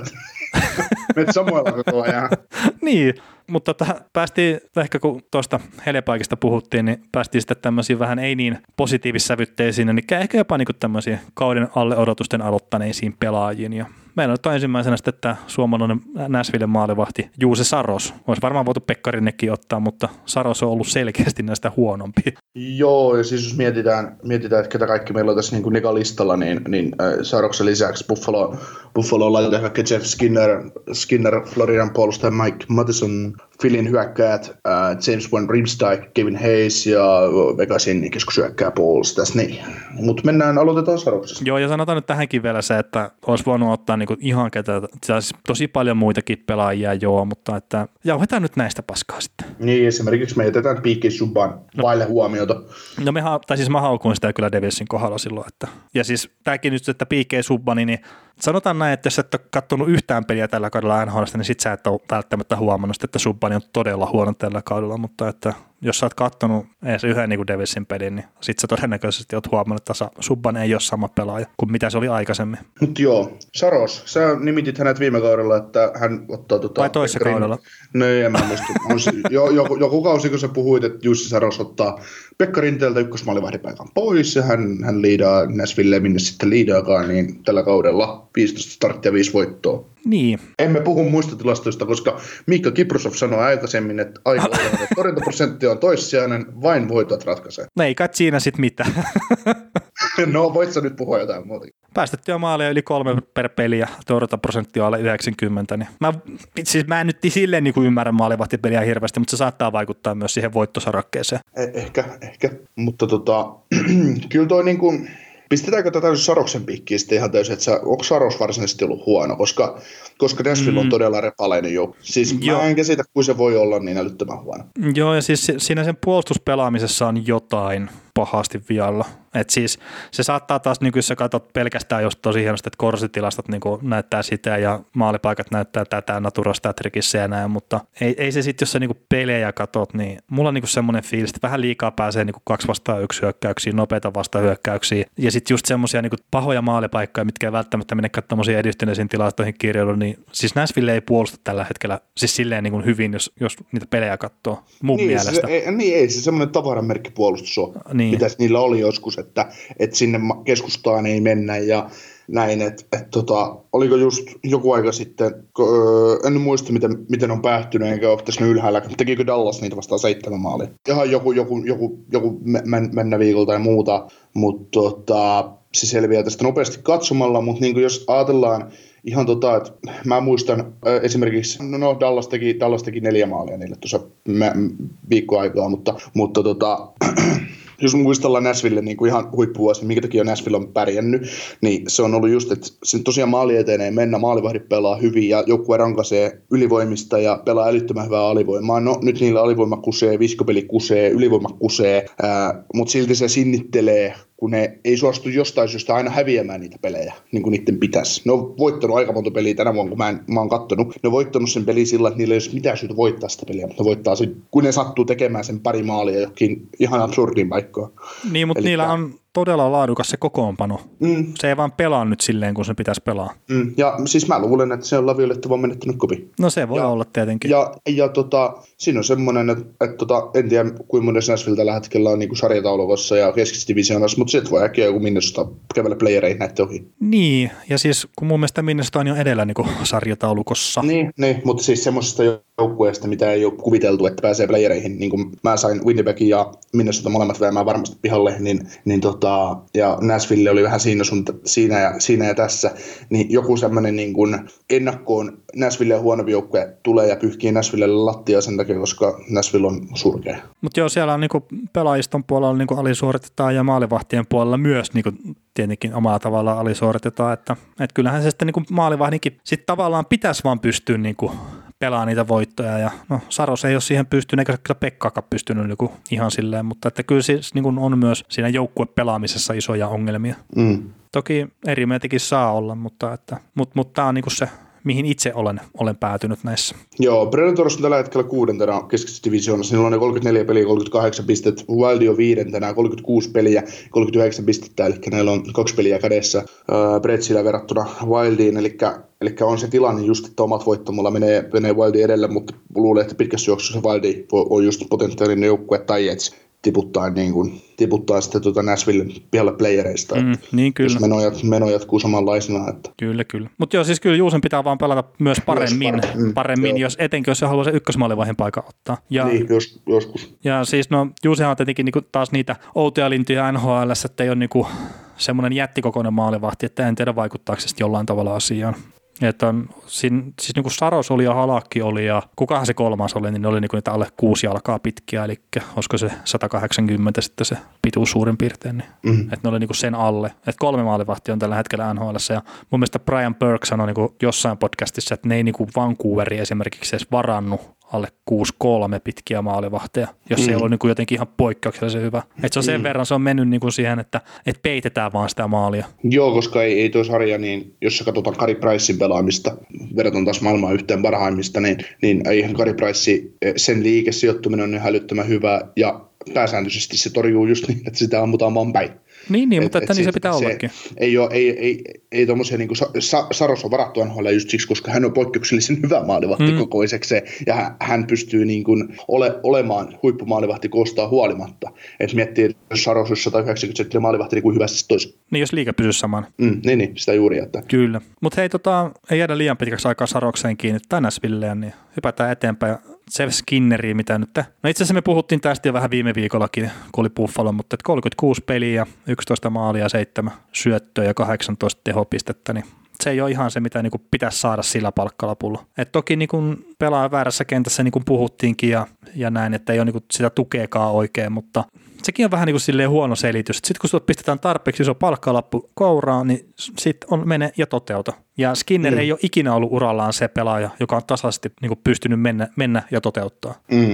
Et se on niin kuin melkein joka toinen kausi niin kuin osuu ja joka toinen kausi ei osu mm. karikoidusti. Sekin on, mm, sekin on muuten aika jännä juttu, että tässä joukko, niin kuin jossain Buffalossakin, niin sä teet Skinnerille ison sopimuksen, ja sä tasan tarkkaan tiedät, ettei siitä ole hevon helvettiä. Sä laitat sen yksin äh, tyyppien Fou ja Keers kanssa pelaamaan kakkoskenttään, niin miksei sitä laiteta ykköskenttään pelaamaan äh, Jack Eichelin kanssa, kun ne tietää, että sillä tulee pisteitä. Ne tekee, teki siihen älyttömästi pisteitä, otettaisiin paras erittäin siitä pelaajasta, koska se on kuitenkin huippuhyökkääjä. Niin. Niin, niin, niin minkä takia niin siellä ajatellaan, että Ulofs on nyt pel- on pelannut hyvin ja se on niin tavallaan pelaamalla ansainnut, että se on hyvä, että ei, ei uhrata sitä tuonne alempiin kenttiin, niin, niin tota, että se on, sillä on klikannut nyt hyvin sit meidän ykkössetterin kanssa, niin pidetään sitä ykkösessä, eikä sitä meidän parasta laita hyökkääjää. Et, et se on vähän niin kuin, no jos Buffalo menisi tuurilla pudotuspeleihin, mä luulen, että siellä lyötäisiin sitten Skinnerin ykköskenttä laitaan, koska ne tietää, että se toimii sitten, kun ne laittaa sen sinne, mutta se on niin kuin vähän kaksipiippuisia juttuja tietysti. Mutta Mut voisiko se olla, että ne sielläkin hakee vähän sitä, että olisi nyt sitten sitä leveyttä hyökkäyksessä. Mm, niin, mutta jos ei sitä tuu sitä leveyttä se enempää, niin se on vähän niin kuin... Niin, no mutta yhdeksän miljoonaa vasta. Kausi, niin kyllä nyt pitäisi pystyä itse tekemään jotakin. Näinhän se on, näinhän, näinhän, näinhän se on, mutta toikin niin kuin tyhmää, että se on pelannut kolmekymmentäkuusi peliä ja tehnyt nolla pilkku viisi pistettä per peli, että kun se voisi tehdä myös yksi pilkku viisi pistettä per peli, no se on kun se ehkä... pelaisi y- ykköskentässä. No, tuskin. Se Aichelin kanssa vai? No ei, ei se nyt puolitoista pistettä per pelitä.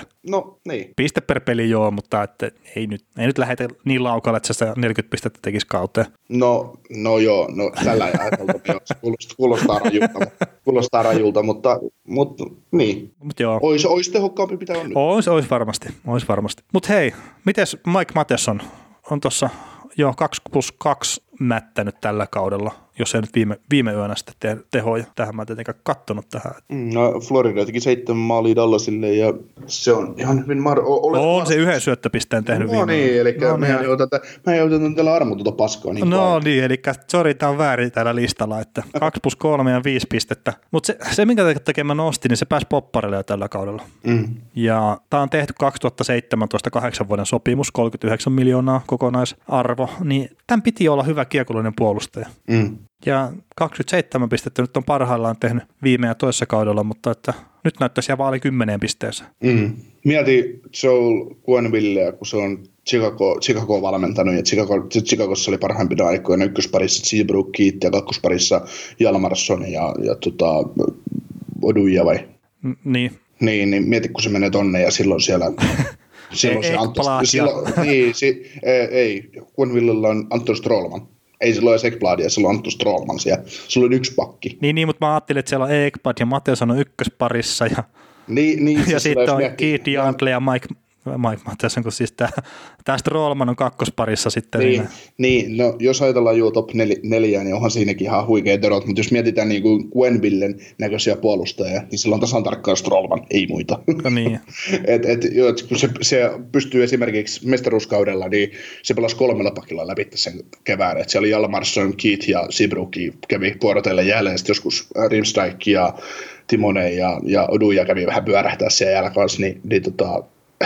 Vähän on erilaiset kalibeerit, mutta ehkä sitten joskus. Mm. Mutta tämäkin, niin kuin Matheson varmaan muistetaan parhaiten nyt tällä hetkellä vielä siitä, että se Elias Petterssoni heitti, heitti sinne jäähän sitten siinä viime kauden alkupuolella ja sai siitä pelikieltoa, mutta toivottavasti nousee vielä jossain kohtaa siksi pelaajaksi, mitä hänestä odotetaan. Muuten tuo on todella huono juttu Panthersille. Et vielä on hetki sopimusta jäljellä ja tosiaan melkein viisi miljoonaa cap hitti. No joo, sanotaan, että jos toi pystyy pelaamaan hyvää all-around-peliä kakkospareissa, niin kyllähän toi on niinku ihan hyvä toi sopimus. Eihän siinä, niinku, jos se pystyy, pystyy niinku vähän nostamaan pisteet, sanotaan, että sitten tulisi viisitoista kaksikymmentä pisteen pakki edes ja pystyy kuitenkin olemaan hyvä, hyvä omaan päähän. Et mikä hänen plussa on? Plustilasto on? Äh, plus-minustilasto. Niin. No miinus kahdeksan tällä hetkellä tällä kaudella. Aa, aa, niin, ai, niin, viime kaudelta miinus kaksikymmentäneljä. No niin, ei se sitten ole ihan laadukkaan ollut. Mutta, ja jos mutta... tämä niinku on se, mihin sä, sä haluat niinku ottaa kiinni. Mut joo. No joo, mutta siis parantaa, parantaa pitää, mutta ö, toi sopimus on kuitenkin semmoinen, että vaikka se on pirun pitkä, niin tavallaan kuulostaa kolmekymmentäyhdeksän miljoonaa kuulostaa isolta rahalta, niin kuin se onkin, mutta se kuitenkin cap hit on neljä pilkku kahdeksan, että jos toi pelaaja alkaa tuottaa, niin se on kuitenkin hyvä pelaaja. Se on siis hyvä sopimus pitkälle aikajaksolle ja siihen pystytään, se ei niin kuin tuhosta pakistoa ihan täysin, kun eihän toi prosenttina nyt ole mikään suuri. No ei, ei, ja siis sehän tippuu koko ajan, mutta, mm. mutta just tällä hetkellä niin kuin näyttää huonolta. Mm. Mutta hei, miten sitten, mä olin vähän ilkeä tässä, kun mä otin tämän Flyersin kaksikon, Van Riemsteinkin heijäs tähän niin, niin kuin kahdestaan. Ja, ja nämä kaksi herraa aika ytimessä tässä, että niin kuin yli neljätoista miljoonaa dollaria on kiinni tuossa palkkojen puolesta ja kahdeksantoista plus kaksikymmentä tehot ja kolmekymmentäkahdeksan pistettä niin kuin yhteensä. Ja sitten kun kolmekymmentäviisi peliä on molemmat pelaa, niin seitsemänkymmentä peliä, peliä myös, että... Olisiko voinut käyttää paremminkin näitä rahoja? Mutta on muuten aika Flyers-mainen veto, että kahtana peräkkäisenä kesänä isot rahat kiinni pelaajiin, mitkä tiedettiin, että eivät tule niinku pitkällä tähtäimellä ole hyviä. Ja nyt mm. näyttää siitä, että lyhyelläkään tähtäimellä eivät ole niinku todellakaan rahoja sen arvoisia. Niin, siinä on, niinku, on se aika karu kyllä kieltämättä. Toi Kevin Heissikin, niinku kaikki tiesi se siinä vaiheessa, kun se teille tehtiin, että miksi. Niin, ja kun toi Flyersikin, niinku, siinä on jengi, millä olisi kaikki mahdollisuudet niinku olla todella hyvä joukkue. Et siellä on hyviä palasia, että just John Couturier, Claude Giroux on vielä ihan todella hyvä pelaaja. Travis Konecki on nyt löynyt läpi. Voracekkikin on edelleenkin niin kuin ihan pelimies. Provorov rupeaa näyttää siltä pelaajalta, mikä sen pitäisi olla. Että oli vaikea viime kausi, mutta tämä oli ehkä vähän liikaa vastuutakin kyllä viime kaudella. Myers on lyönyt puolustukseen läpi nyt jollain tasolla, ja Matt Niskanen on tullut puolustukseen lisää niin kuin semmoista järkeä. Niin. Sitten täällä on just Van Rimsdyk ja Heijesi, niin tavallaan semmoisena riippakivinä. Mm, tuhoamassa sen organisaation niin tulevaisuus ihan täysin. Et toki siis Heijasista niin voi sanoa sen, että se on niin ihan hyvä alivoimapelaaja. Ja, ja siis no tälleen... kolmoskentäsentteri, kolmoskentäsentteri. Niin, mutta onko se seitsemän miljoonaa pelaaja? No, no ei todellakaan, neljä ja puoli. Niin. Ja Van ja Rimsdyk, ihan, ihan korkeinta. Niin, ja sitten Van Rimsdyk, niin nyt on kolmekymmentä vuotta ja tosiaan rupeaa näyttää siltä, että ei välttämättä tule kolmekymmentä maalia enää ikinä tekemään. Niin vähän, vähän silleen ikävä, mutta että toivottavasti nyt sitten, kun ollaan tällainen tehty tämmöinen julkinen ripitys heille, niin sitten löytävät jostakin sen maalivireensä. Kyllä. Ja, ja. Sitten vi- viimeisenä Paul Stastny, Vegas Golden Knight, niin kolmekymmentäkahdeksan peliä ja kahdeksan plus kuusi, eli neljätoista pistettä. Ja yksi... Mulla olisi sellainen pikku idea, että tota Vegas, tota Philadelphia Flyers tekisi nyt kovahankin, hankkisi Paul Stastnyn niiden joukkueeseen tuomaan vähän leveyttä keskikaistalle. Niin, se on kuturier toiseen suuntaan. No joo. Mutta siis tämä nyt on silleen, että, että pudotuspeleissähän tosiaan se arvo nähdään vasta, niin kuin sä oot laittanutkin ja, ja näin. Ja siis on kuitenkin myös hyvä kahden suunnan pelaaja, että ei välttämättä tarvitse tehdä tehoja ollakseen hyödyllinen. Ja just toi, että nyt vielä niin kuin yksi kaus on tämän, tämän kauden jälkeen tota sopimusta edelleen ja cap hitti kuusi pilkku viisi miljoonaa, niin ei se Vegas välttämättä tuohon tule kaatua kyllä. Ei, ja siis puolustaisi niin, no, niin, se on hyvä sentterisyvystys joukkueessa, niin tota, se, no, Mä, mä oon meidän muistivuoden pistänyt just näin, että, että olisi hyvä kaupata kaveri pois, mutta koska ne pudotuspelit on sieltä tulossa ja hän on hyvä matchup-sentteri, niin ei, ei ole mitään syytä, koska tällä joukkueella tälle on edelleen se, eli ikkuna auki ja tulee varmaan olla aika monta vuotta. Niin tota, jos ne ajatellaan, että Vegasin ne voittaisi kannun tänä vuonna, niin siitähän ne on helppo kaupata maailmalle kesällä. kuusi pilkku viisi miljoonaa, niin kyllä niitä joukkueita aina on, ketä se haluaa esimerkiksi ottava, mm, olisi semmoinen, niin, Mi- mihin se kelpaisi ihan varmasti. Niin, koska, koska, koska, koska miksei, hän laadukas pelaaja näyttää esimerkkiä, mallia ja muuta kaikkea, blä blä blä, mitä nyt aina sanotaan. Niin, niin tota... blä blä blä, mitä Mitä niin. nyt on? niin, niin, siis, niin, niin, tätä ihan peruspaskaa tähän puhutaan.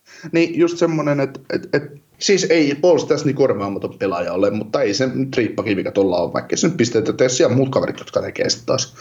Niin, ja sitten jos katsotaan taas sitä pudotuspelejä, että just Cody Glass, ettei sekään nyt ole tehnyt kuin yksitoista pistettä kuitenkaan tässä runkosarjaan, niin se voi olla, että pudotuspelit on sitten vähän liian kovat kekkärit sitten Cody Glassille, että siellä se Pauls mm. tässä, niin sitten taas niin kuin tosiaan nostaa sitä arvonsa. Mm. Niin on, se ihan jollain Vegas, Vegaskin, kun lähtee vaikka jotain Edmontonia vastaan pelaa playereissä, jos nyt Edmonton pääsee playereihin, niin tota, on se niin kuin Paul Stastny niin pistää, pistää tota noin pyörimään McDavidin ympärille, niin kyllä se McDavid ei vituttaa. Varmasti. Ja se on noille tota, Vegasille, Vegasille tota, noin ilo, että tässä ne on itse omassa joukkueessa eikä vastapuolella. Et, mm. et, äh, onhan se tulostavallis jo pettymys, mutta, ja enemmän pitäisi tehdä tuolla palkalla, mutta arvo mitataan vasta sitten keväällä. Niin, kyllä. kyllä. Mutta tosiaan tässä oli nämä niinku alle odotusten vedelleet pelaajat, ja tosiaan paljon olisi ollut muitakin, mutta jonkunnäköisessä niinku järjellisessä mitassa halutaan pitää nämä podcastit, niin on ruvettu ihan kaikkia sitten ottamaan kuitenkaan mukaan. Joo. Mutta hei, tota... hypätään näihin muihin juttuihin, sä nyt Edmontonista vähän niin kuin juttelitkin tuossa, niin otetaan se tähän nyt ekana ja just se, että meneekö se edes niin kuin pudotuspeleihin, niin, niin, niin tämä oli sille ihan niin kuin mielenkiintoinen, että Edmonton Oilers ei ole yli kahteen vuoteen voittanut peliä, jos sekä Connor McDavid että Leon Draisaitl on jäänyt ilman tehoja. Ja marraskuussa kaksituhattaseitsemäntoista niin Arizona Coyotesia vastaavat voittaneet kolme kaksi edellisen kerran, kun molemmat on jäänyt ilman tehoja. Niin, tämä on tämmöinen lievä, lievä John Tavares New Anders-efekti. Niin, no siis toki, ja mä ymmärrän niinku taas sen, että et joo joo, että jos me katsotaan vaikka Nate Hämäkkiin noita niinku vastaavat tilastot, että miten joukkue voittaa, niin totta kai se varmasti häviää useammin kuin voittaa, jos tämä Nate Hämäkkiin on ei tee tehoja. Mutta, ja se on varmaan kaikkien joukkuiden kanssa niin. Mutta onhan tämä niinku todella on huolestuttavaa, että sen jälkeen kun Draisaitl ja McDavidin uudet sopimukset on alkanut, mikä taisi olla viime kauden alussa, niin ne ei ole voittanut yhtään peliä, jos nuo molemmat jätkät jää ilman pisteitä. Ja sitten mä nyt niinku kattelin muutenkin näitä kaiken maailman tilastoja, niin Connor McDavid on niinku koko urallaan jäänyt kahdeksankymmentäviisi kertaa ilman tehopistettä pelin aikana. Ja Edmonton Oilers on voittanut niistä peleistä seitsemäntoista. Mm. Ne on hävinnyt viisikymmentäkahdeksan ja kymmenen kertaa sitten ne on päässyt jatka-ajolle asti. Joo. Niin se on aika huolestuttava.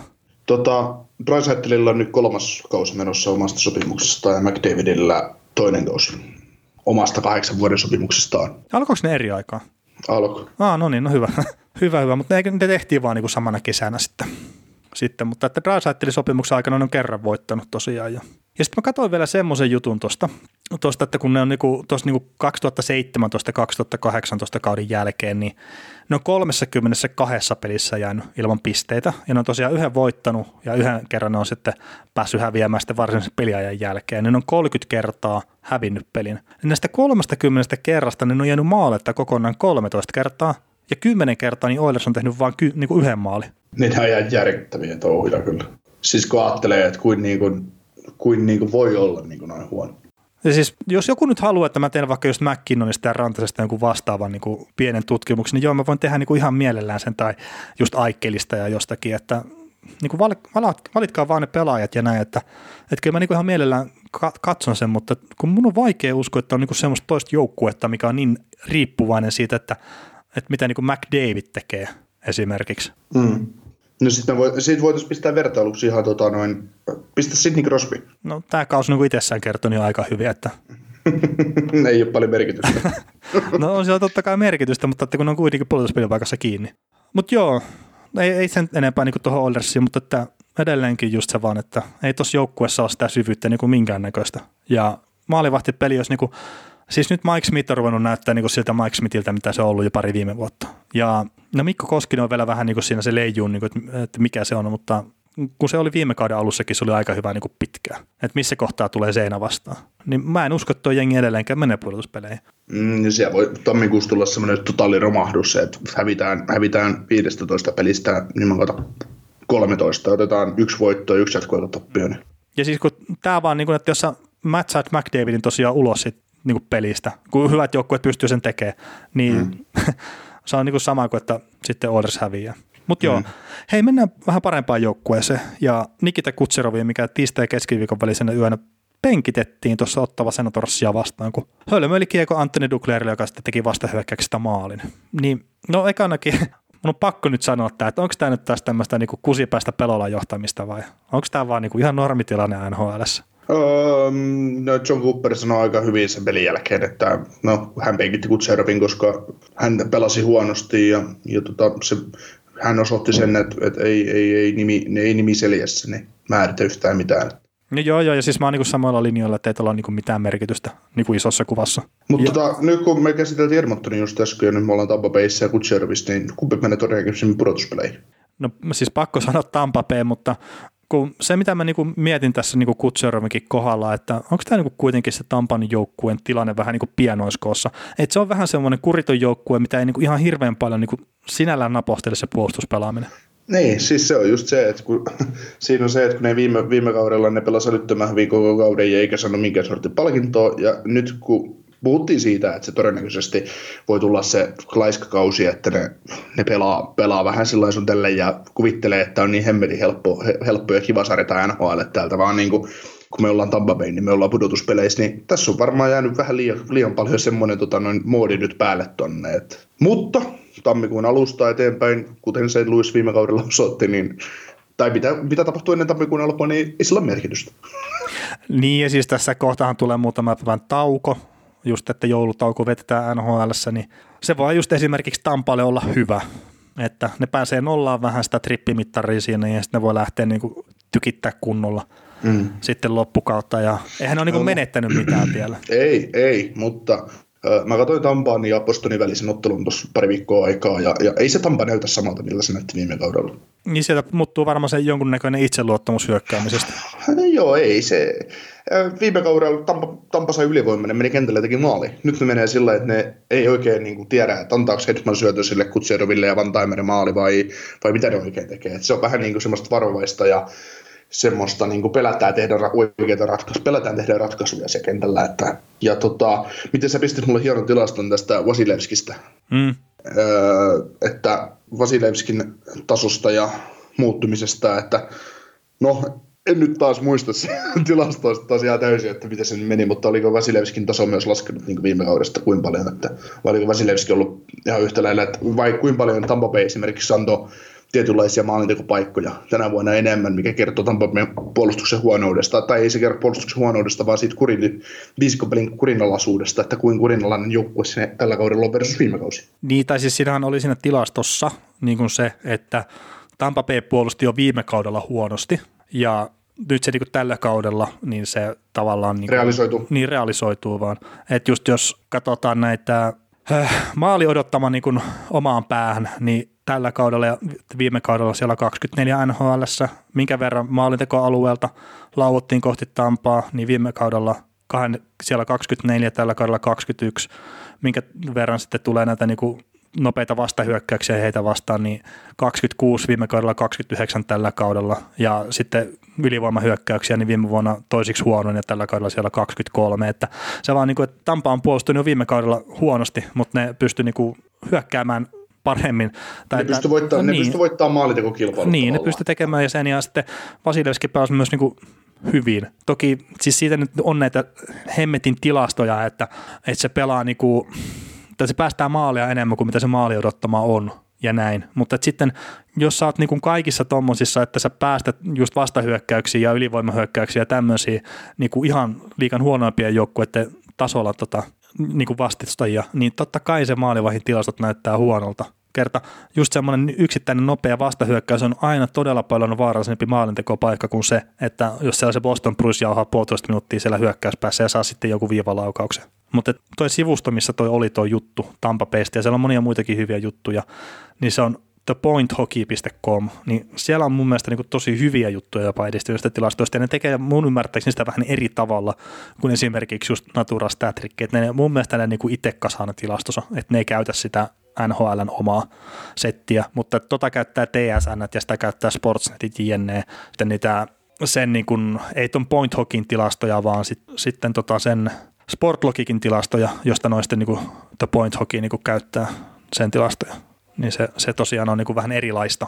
Kyllä. Sitten mennään tota noin toiseen Floridan joukkueeseen, eli Florida Panthers, niin tota Noel Achiari, Achiari, joka on ollut tunnettu Boston Bruisin jyrä, jyrähyökkääjä, niin hän on Duclairin sijaan tehnyt kaksi hattutemppua tällä viikolla. Joo, kaksi hattutemppua tosiaan tekijä, että no viime aina Dallasia vastaan tuli se, tuli se toinen jo. Tämmöisen niin kuin modernin N H L-historian niin kuin kahdeksas pelaaja, joka teki kaksi ensimmäistä hattutemppuaan peräkkäisissä peleissä. Ja moderni N H L-historia alkaa sitten tuhatyhdeksänsataaneljäkymmentäkolme neljäkymmentäneljä kaudesta.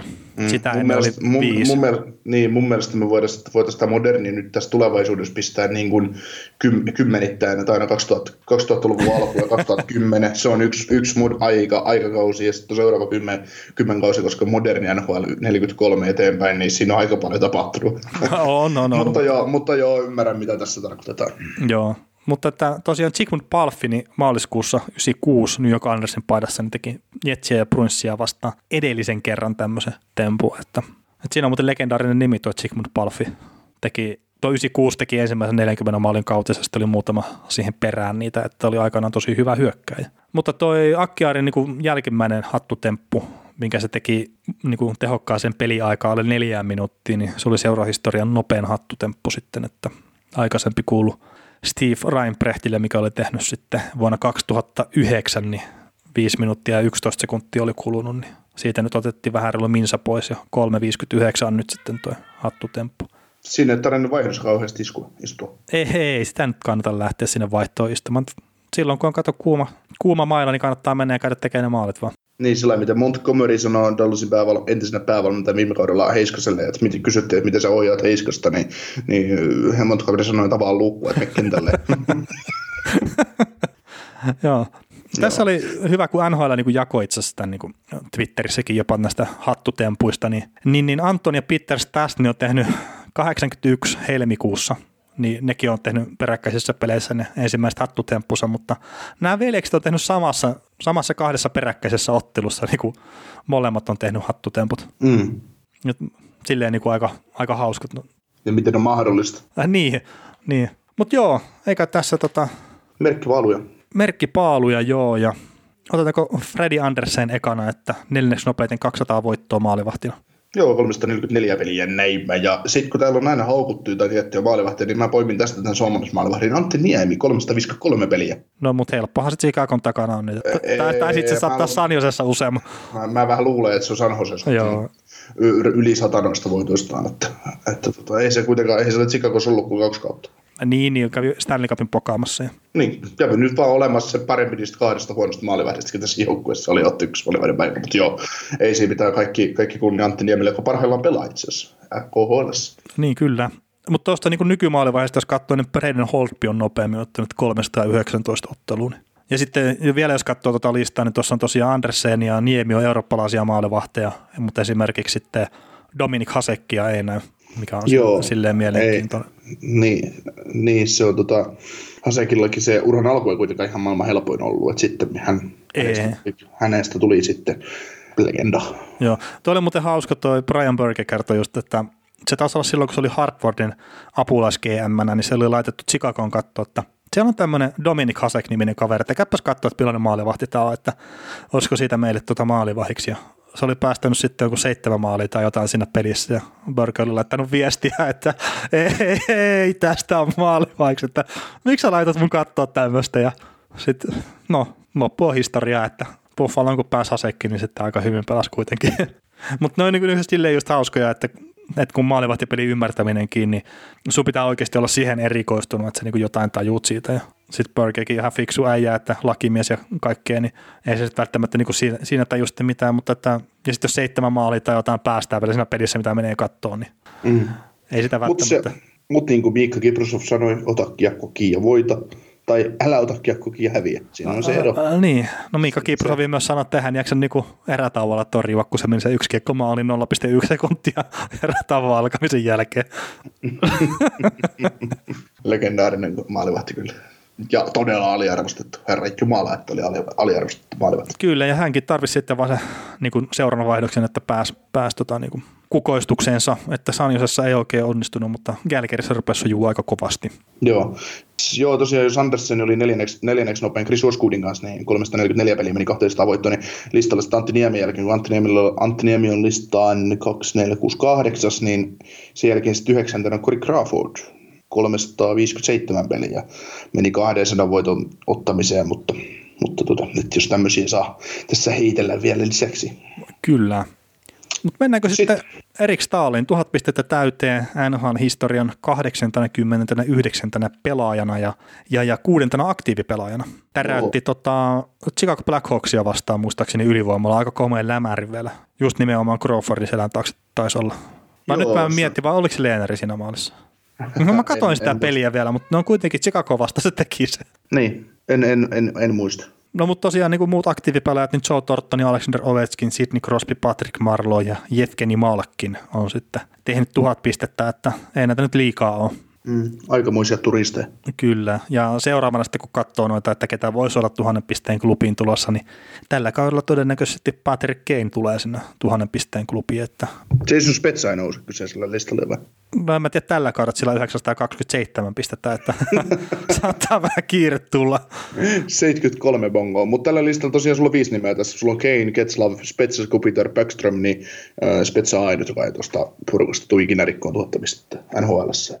No mulla itse asiassa vähän sama fiilis, että Spezza ei tule rikkoa. Että Patrick... Ei tule, koska tämä on hänen viimeinen kautensa huolesta. Niin, eli Patrick Kaneilla yhdeksänsataakahdeksankymmentäkaksi pistettä, se menee tällä kaudella rikki. Ketsavilla yhdeksänsataaneljäkymmentäkahdeksan, ei mene tällä kaudella rikki. Kopitarilla yhdeksänsataakaksikymmentä, ehkä ensi kauden hommia. Ja Niklas Backströmillä kahdeksansataayhdeksänkymmentäkuusi, niin saattaa ehkä vielä parikin kautta joutua. Tai ei välttämättä mene vielä ensi kaudellakaan. Riippuu toki millaisia, miten tämä loppukausi menee ja näin, mutta, mutta Patrick Kane on seuraava, mikä rikkoo sen ja sanoisin, että ennen N H L-siirtoa takarajaa niin on jo rikki toi. Ja heitetään nyt vielä semmoinen, että Mark Stone ei tule rikkoa tuhatta pistettä ikinä. Mitä sitten? Jevgeni Malkin teki neljäsataa maalia ja yhdeksänkymmentäyhdeksän pelaajaa niin kuin nyt Malkinin myötä N H L-historiassa on tähän pystynyt ja aktiivipelaajia on kahdeksan, jotka on niin kuin pystynyt tommoseen. Ja no Steve Stamkos teki myös tuon neljäsataa maalia aiemmin, aiemmin tällä kaudella niin kuin marraskuun puolivälissä Jetsiä vastaan, mutta, mutta eipä kai siinä ihmetä. Malkin itse sanoi, että miksi tästä niin puhutaan, että tulkaa juttelemaan sitten kun on viisisataa maalia täynnä. Sitten siellä sentään vähän tuota Ovechkin-maista meininkiä myös, kun samaa maata edustavat. No niin, ja no tässä sitten jos katsoo, että kuka on lähimpänä taas niin seuraavana tähän neljäsataa maalia, niin taas on tämä Patrick Kane oikeastaan, että sillä on kolmesataaseitsemänkymmentäviisi maalia, ja Jeff Carterilla jo kolmesataaseitsemänkymmentäkuusi, mutta mä luulen, että Kane on ihan niin kuin muutaman pelin päästä jo eilen. Mm. Ja sitten hypätäkö Joe Pavelski, Pavelski että tuhat runkosarjaottelua tuli täyteen tuossa Panthersia vastaan perjantai- ja lauantain välisenä yönä. Ja no, Dallasin kannalta homma meni vähän vituiksi niin sanotusti, että aika pahaa tukkapölyä Panthers antoi Pavelskin juhlapelissä. Mutta sen jälkeen, kun tosiaan N H L on tullut ja nyt sen tuhat peliä pelannut, niin seitsemänsataaseitsemänkymmentäseitsemän runkosarjapistettä ja vaan kuusitoista pelaajaa on niinku tehnyt enemmän tehoja kuin Pavelski sitten sen jälkeen, kun Pavelski tosiaan N H L:ssä aloitti. Ja maaleissa on siellä kahdeksan. Niitä on kolmesataakuusikymmentäkaksi vertailuna kärjessä olevalla Ovechkinilla kuusisataakaksikymmentäkahdeksan, mikä on mun mielestä tosi huvittavaa, että, että se on niinku parisataa eellä tyyliin seuraavaa. Ja sitten Y V-maaleissa niin Pavelski on viidentenä sata kaksikymmentäneljä Y V-maalilla ja sielläkin on Ovechkin jäillä sitten niinku ykkösenä ja sillä oli yli kaksisataa Y V-maalia ainoana sitten niinku tuosta siitä, kun Pavelski hyppäsi N H L-jäille. Mutta Ovechkin kyllä silleen niinku hauska. Katsotko se niinku minkä tahansa niinkunlaista pätkää noista maalintekijöistä. Niin kuin varmaan voit ottaa seitsemänkymmentäluvultakin jonkun pätkän, että katsoo seitsemänkymmentä seitsemänkymmentäviisi, niin Ovechkin on sielläkin niin maalipörssin kärjessä jostain syystä, että, että se on niin jäätävän kova maalintekijä. Joo, Ovechkin on kyllä melkoinen seppä. Ja se on nyt ihan mielenkiintoista tosiaan nähdä, että mitenkä se menee sitten se Kretskin maaliennätyksen jahtaaminen, että siitä puhuttiin jo aika, aikaisemmin, mutta se on kyllä ihan, se on, sanotaan, että se olisi hienoa, jos se menee rikki. Joo, ja kyllä mä luulen, että se menee niin kuin mä aikaisemminkin sanonut, että se on kuitenkin semmoinen pelaaja, että se pystyy rikkoon ja rikkoon, rikkoon koska, koska vaikka niin kuin tietysti lukemat on ihan älystyttäviä, mitä se niin kuin parhaimmillaan tai mitä niin kuin täytyy tehdä ja muuten, mutta, mutta tota, miksi ei? Miksi ei? No mut joo, hei sitten muutama G M-juttu vielä ennen kuin mennään tuonne viikon joukkueeseen, eli Luula Moriallo, niin kaksituhattaviisisataa peliä täyteen N H L G M-nä ja kolmantena sitten N H L:ssä tämmöinen lukema, että siellä on Glenn Shater, niin kaksituhattaseitsemänsataa peliä ja sitten David Poile, niin kaksituhattakahdeksansataayhdeksäntoista peliä. Ja näistä sitten David Poile niin jahtaa voittoa numero tuhatneljäsataa G M-nä, että sillä on tuhatkolmesataayhdeksänkymmentäkuusi tällä hetkellä kasassa. Niin. Nokin kuulostaa taas niinku ihan käsittämättömiltä, että just joku kaksituhattaviisisataa peliä. Että mitä se joku kolmekymmentä vuotta sitten pyörinyt tuolla G M-portaassa. Niin. Tai sitten Poilella on just niinku kaksituhattakahdeksansataayhdeksäntoista. Kovat on kovia. No kovat on kovia ja Poile on niinku yksi parhaita ja Lamoriolo on myös yksi parhaita ja no Glenn Shater, niin sanotaan näin, että se oli Edmontonissa oikeassa paikassa oikeaan aikaan, mutta, mutta en mä nyt välttämättä muuten herran saavutuksia pidä hirveän kovana. Niin, siis saavutti, koska hän Rangersin G M:ksi tuli? En muista yhtään sitä niinku kohtaa, voittiko mutta... Se, voittiko se Rangersin Stanley Cupin? Ei siis, siis se ole silloin vielä ollut. Ei mun niin. mielestä. Että se tuli vasta kaksituhattakymmenluvulla tai niin, kaksituhattaluvulla. Niin, niin, niin. No, hitto tarkistetaan, niin ei tarvitse sitä pähkäillä sitten. Mutta joo, tota, kaksituhatta, eikö tämä on coaching records? Ei varmaan G M-rekordeja ole, mutta jos sä katsot, että koska Glenn Seteri on mennyt ylipäätään sinne, että... Niin, no, mutta se on ollut yhdeksänkymmentäkolme yhdeksänkymmentäneljä vielä Edmontonissa, että... Joo, no niin, se sit riittää, että... Että silloinhan se voitti tuo New York Rangers ja Stanley Cup-pisa. Että eipä siinä. Kyllä. Mutta hypätäänkö viikon joukkueeseen, eli Chicago Black Hawksiin. Ja, ja Chicago Black Hawksin tämän kauden tilastot, niin neljätoista voittoa varsinaisella peliajalla ja sitten kuusitoista tappioa ja sitten vielä kuusi tappioa tullut tuohon lisäksi niin kuin varsinaisen peliajan jälkeen, niin kolmekymmentäneljä runkosarjapistettä sitten tuossa kokonaisuutena ja viimeiset kymmenen peliä, niin neljä voittoa, viisi tappioa ja sitten yksi tappio vielä varsinaisen peliajan jälkeen. Joukkue on tehnyt maalia yhdeksänkymmentäkahdeksan, millä on siellä kaksikymmentäkaksi N H L:ssä ja päästänyt sata yksitoista, sillä ne sijoittuu siellä kaksikymmentäyksi ja erikoistilanteessa niin ylivoima kuusitoista pilkku kahdeksan prosenttista kokonaisuutena siellä kaksikymmentäneljä ja alivoima kahdeksankymmentä pilkku kolme prosenttista siellä viisitoista ja alivoima on niin kuin silleen mystisesti, että kotona on seitsemänkymmentäviisi pilkku kahdeksan prosenttista, mikä on yksi N H L huonoimpia, siellä kaksikymmentäkahdeksan ja vierassa on sitten kahdeksankymmentäviisi pilkku yksi prosenttista ja se on neljänneksi parasta. Ja sitten laukauksia, niin Chicago laukoo kolmekymmentä pilkku kahdeksan kertaa kohti vastustajan maalia, mikä on siellä yhdeksäntoista ja sitten tota, kohti Chicagon maalia lauvataan kolmekymmentäkuusi kertaa per peli, mikä on eniten N H L:ssä. Niin tommoset on nämä perustilastot sitten Chicagolla. Millainen maku sulla on Chicagosta tämän kauden osalta jäänyt? No tuossa nyt miten niin katselin pelejä tällä viikolla, niin se, mä niin näkisin sen silleen, että sen, heidän tekeminen hyökkäyspäässä, mikä on niin välillä eri, erittäin laadukasta, etenkin silloin kun Patrick Kane on kentällä, niin se niin vähän johtaa monia ongelmia myös puolustuspäähän. Ja tarkoitan tällä sitä, että ne lähtee niin välillä olevinaan karvaamaan kiekkoa pois sitten, kun ne menettää sen hyökkäyspäässä, mutta ne tekee se jotenkin vähän puolivillaisesti, mikä sitten taas aiheuttaa sen, että vastustaja pääsee yhdellä tai kahdella nopealla syötöllä sitten tavallaan purkaa sen karvauksen, mitä Chicago tekee, ja sitten ne pääsee ilmaisiksi ylittää keskialueen, ja ne pääsee hyökkäysalueelle monesti vielä niin ylivoimahyökkäykseen, ja sit sitä kautta niin se puolustushomma on kuseessa Chicagolla. Eli viisikkopelin, viisikkopelissä on suurempi ongelma. Niin, siis, mutta tämä on se fiilis, mikä mulle jäi, jäi niin siitä, ja hitto kun mä yritin etsiä sitä artikkeliikin vähän, mutta en kyllä käyttänyt aikaa ihan älyttömästi, mutta siis Chicago yritti pelata puolustusvoittoisempaa peliä alkukaudesta, ja no se ei onnistunut, niin sitten ne muutti sitä niin tuohon hyökkäysvoittoisempaan suuntaan, mikä sitten hetkellisesti tuo jopa tulostakin. Mutta, mutta nyt sitten taas tällä hetkellä tilanne on se, että, että on tullut niitä tappioita enemmän kuin voittoja. Ja just se, että kun ne luottaa siihen maalivahtipeliin niin tosi paljon, mikä on niillä ollut itse asiassa aika laadukastakin, jopa todella laadukasta, teki kun Leenari on ollut maalissa, niin se kun ei onnistu sitä kymmenen prosenttisesti, niin sitten se homma on vähän niin kuin tuuliajolla. Mm.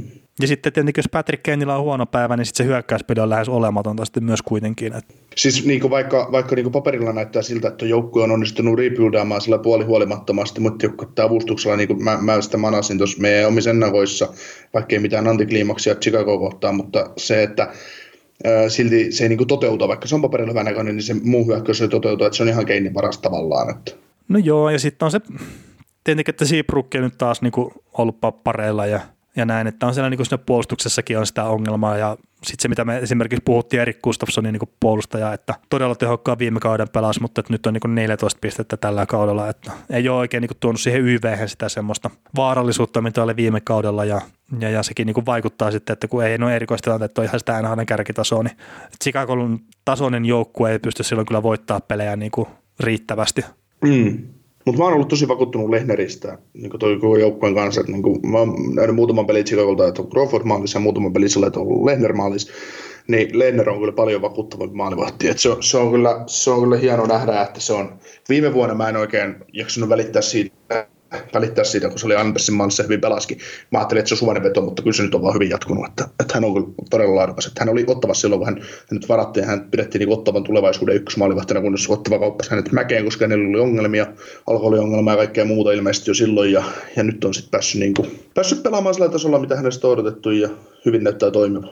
No joo, siis kyllä toi Leeneri on ollut huikea niissä peleissä, mitä mä oon nähnyt. Ja, ja on, on voittanut yksin pelejä myös niin kuin tuolle jengille. Että. On, ja, ja sitten kun tuossa mietittiin, mä mietin sitä meidän ennakoissa syksyllä, että, että tota, kumpi näistä, kun molemmat on ufa-maalivahtia, Crawford ja Lehner, niin, niin tota, nyt ratkeaa se, että kummalle tehdään jatko, jatko sitten kauden päätteeksi. Kyllä mä luulen, että Crawfordin saa lähteä ja Lehneri, Lehneri jää, että jos vaan haluaa.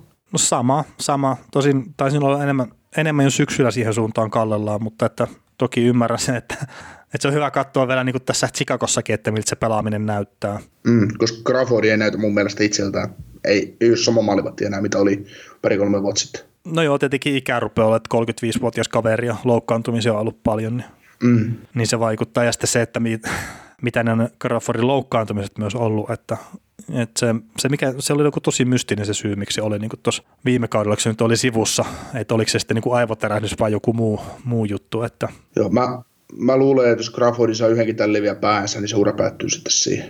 Joo, joo, olisi niin fiksuakin tavallaan, että jos, jos on niin aivotärähdisten kanssa ongelmaa ja on joku joutunut olemaan pitkään sen tekijä sivussa, että just kun Tim Thomasista vähän niin kuin viime viikolla juteltiin, niin kyllä se elämänlaatu vaan niin kuin ajaa tavallaan se rahan tai sitten just tommoisen jonkun urheilumenestyksen eilet tai muuta. Ja siis mä ymmärrän niin kyllä ihan täysin, että se on niin kuin kova paikka lopettaa ura just jonkun tommoisen takia, ja se saattaa katkeroittaa pitkäksi aikaa, että Paul Kariya esimerkiksi on ihan avoimesti myöntänyt, että hänkin oli niin jääkiekolle katkera, kun ne, se tavallaan vei siltä sen hänen unelmansa, mutta että kyllä se niin kuin pitkällä tähtäimellä sitten on kuitenkin taas niin kuin parempi niin, että ei sitten ajaudu niihin äärimmäisiin tekoihin, mitä esimerkiksi jotkut ed- edesmenneet tappelijat on sitten tehnyt, kun mm. ovat olleet mm. vähän liian masentuneita ja on ollut kipuja ja kaikkea. Mutta hei, mietitään Crawfordia.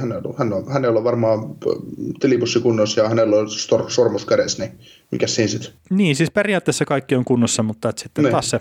Ei, ei. Onko hän vielä kaikille suottanut olympialaisessa kultaa? Taitaa olla sekin, joo.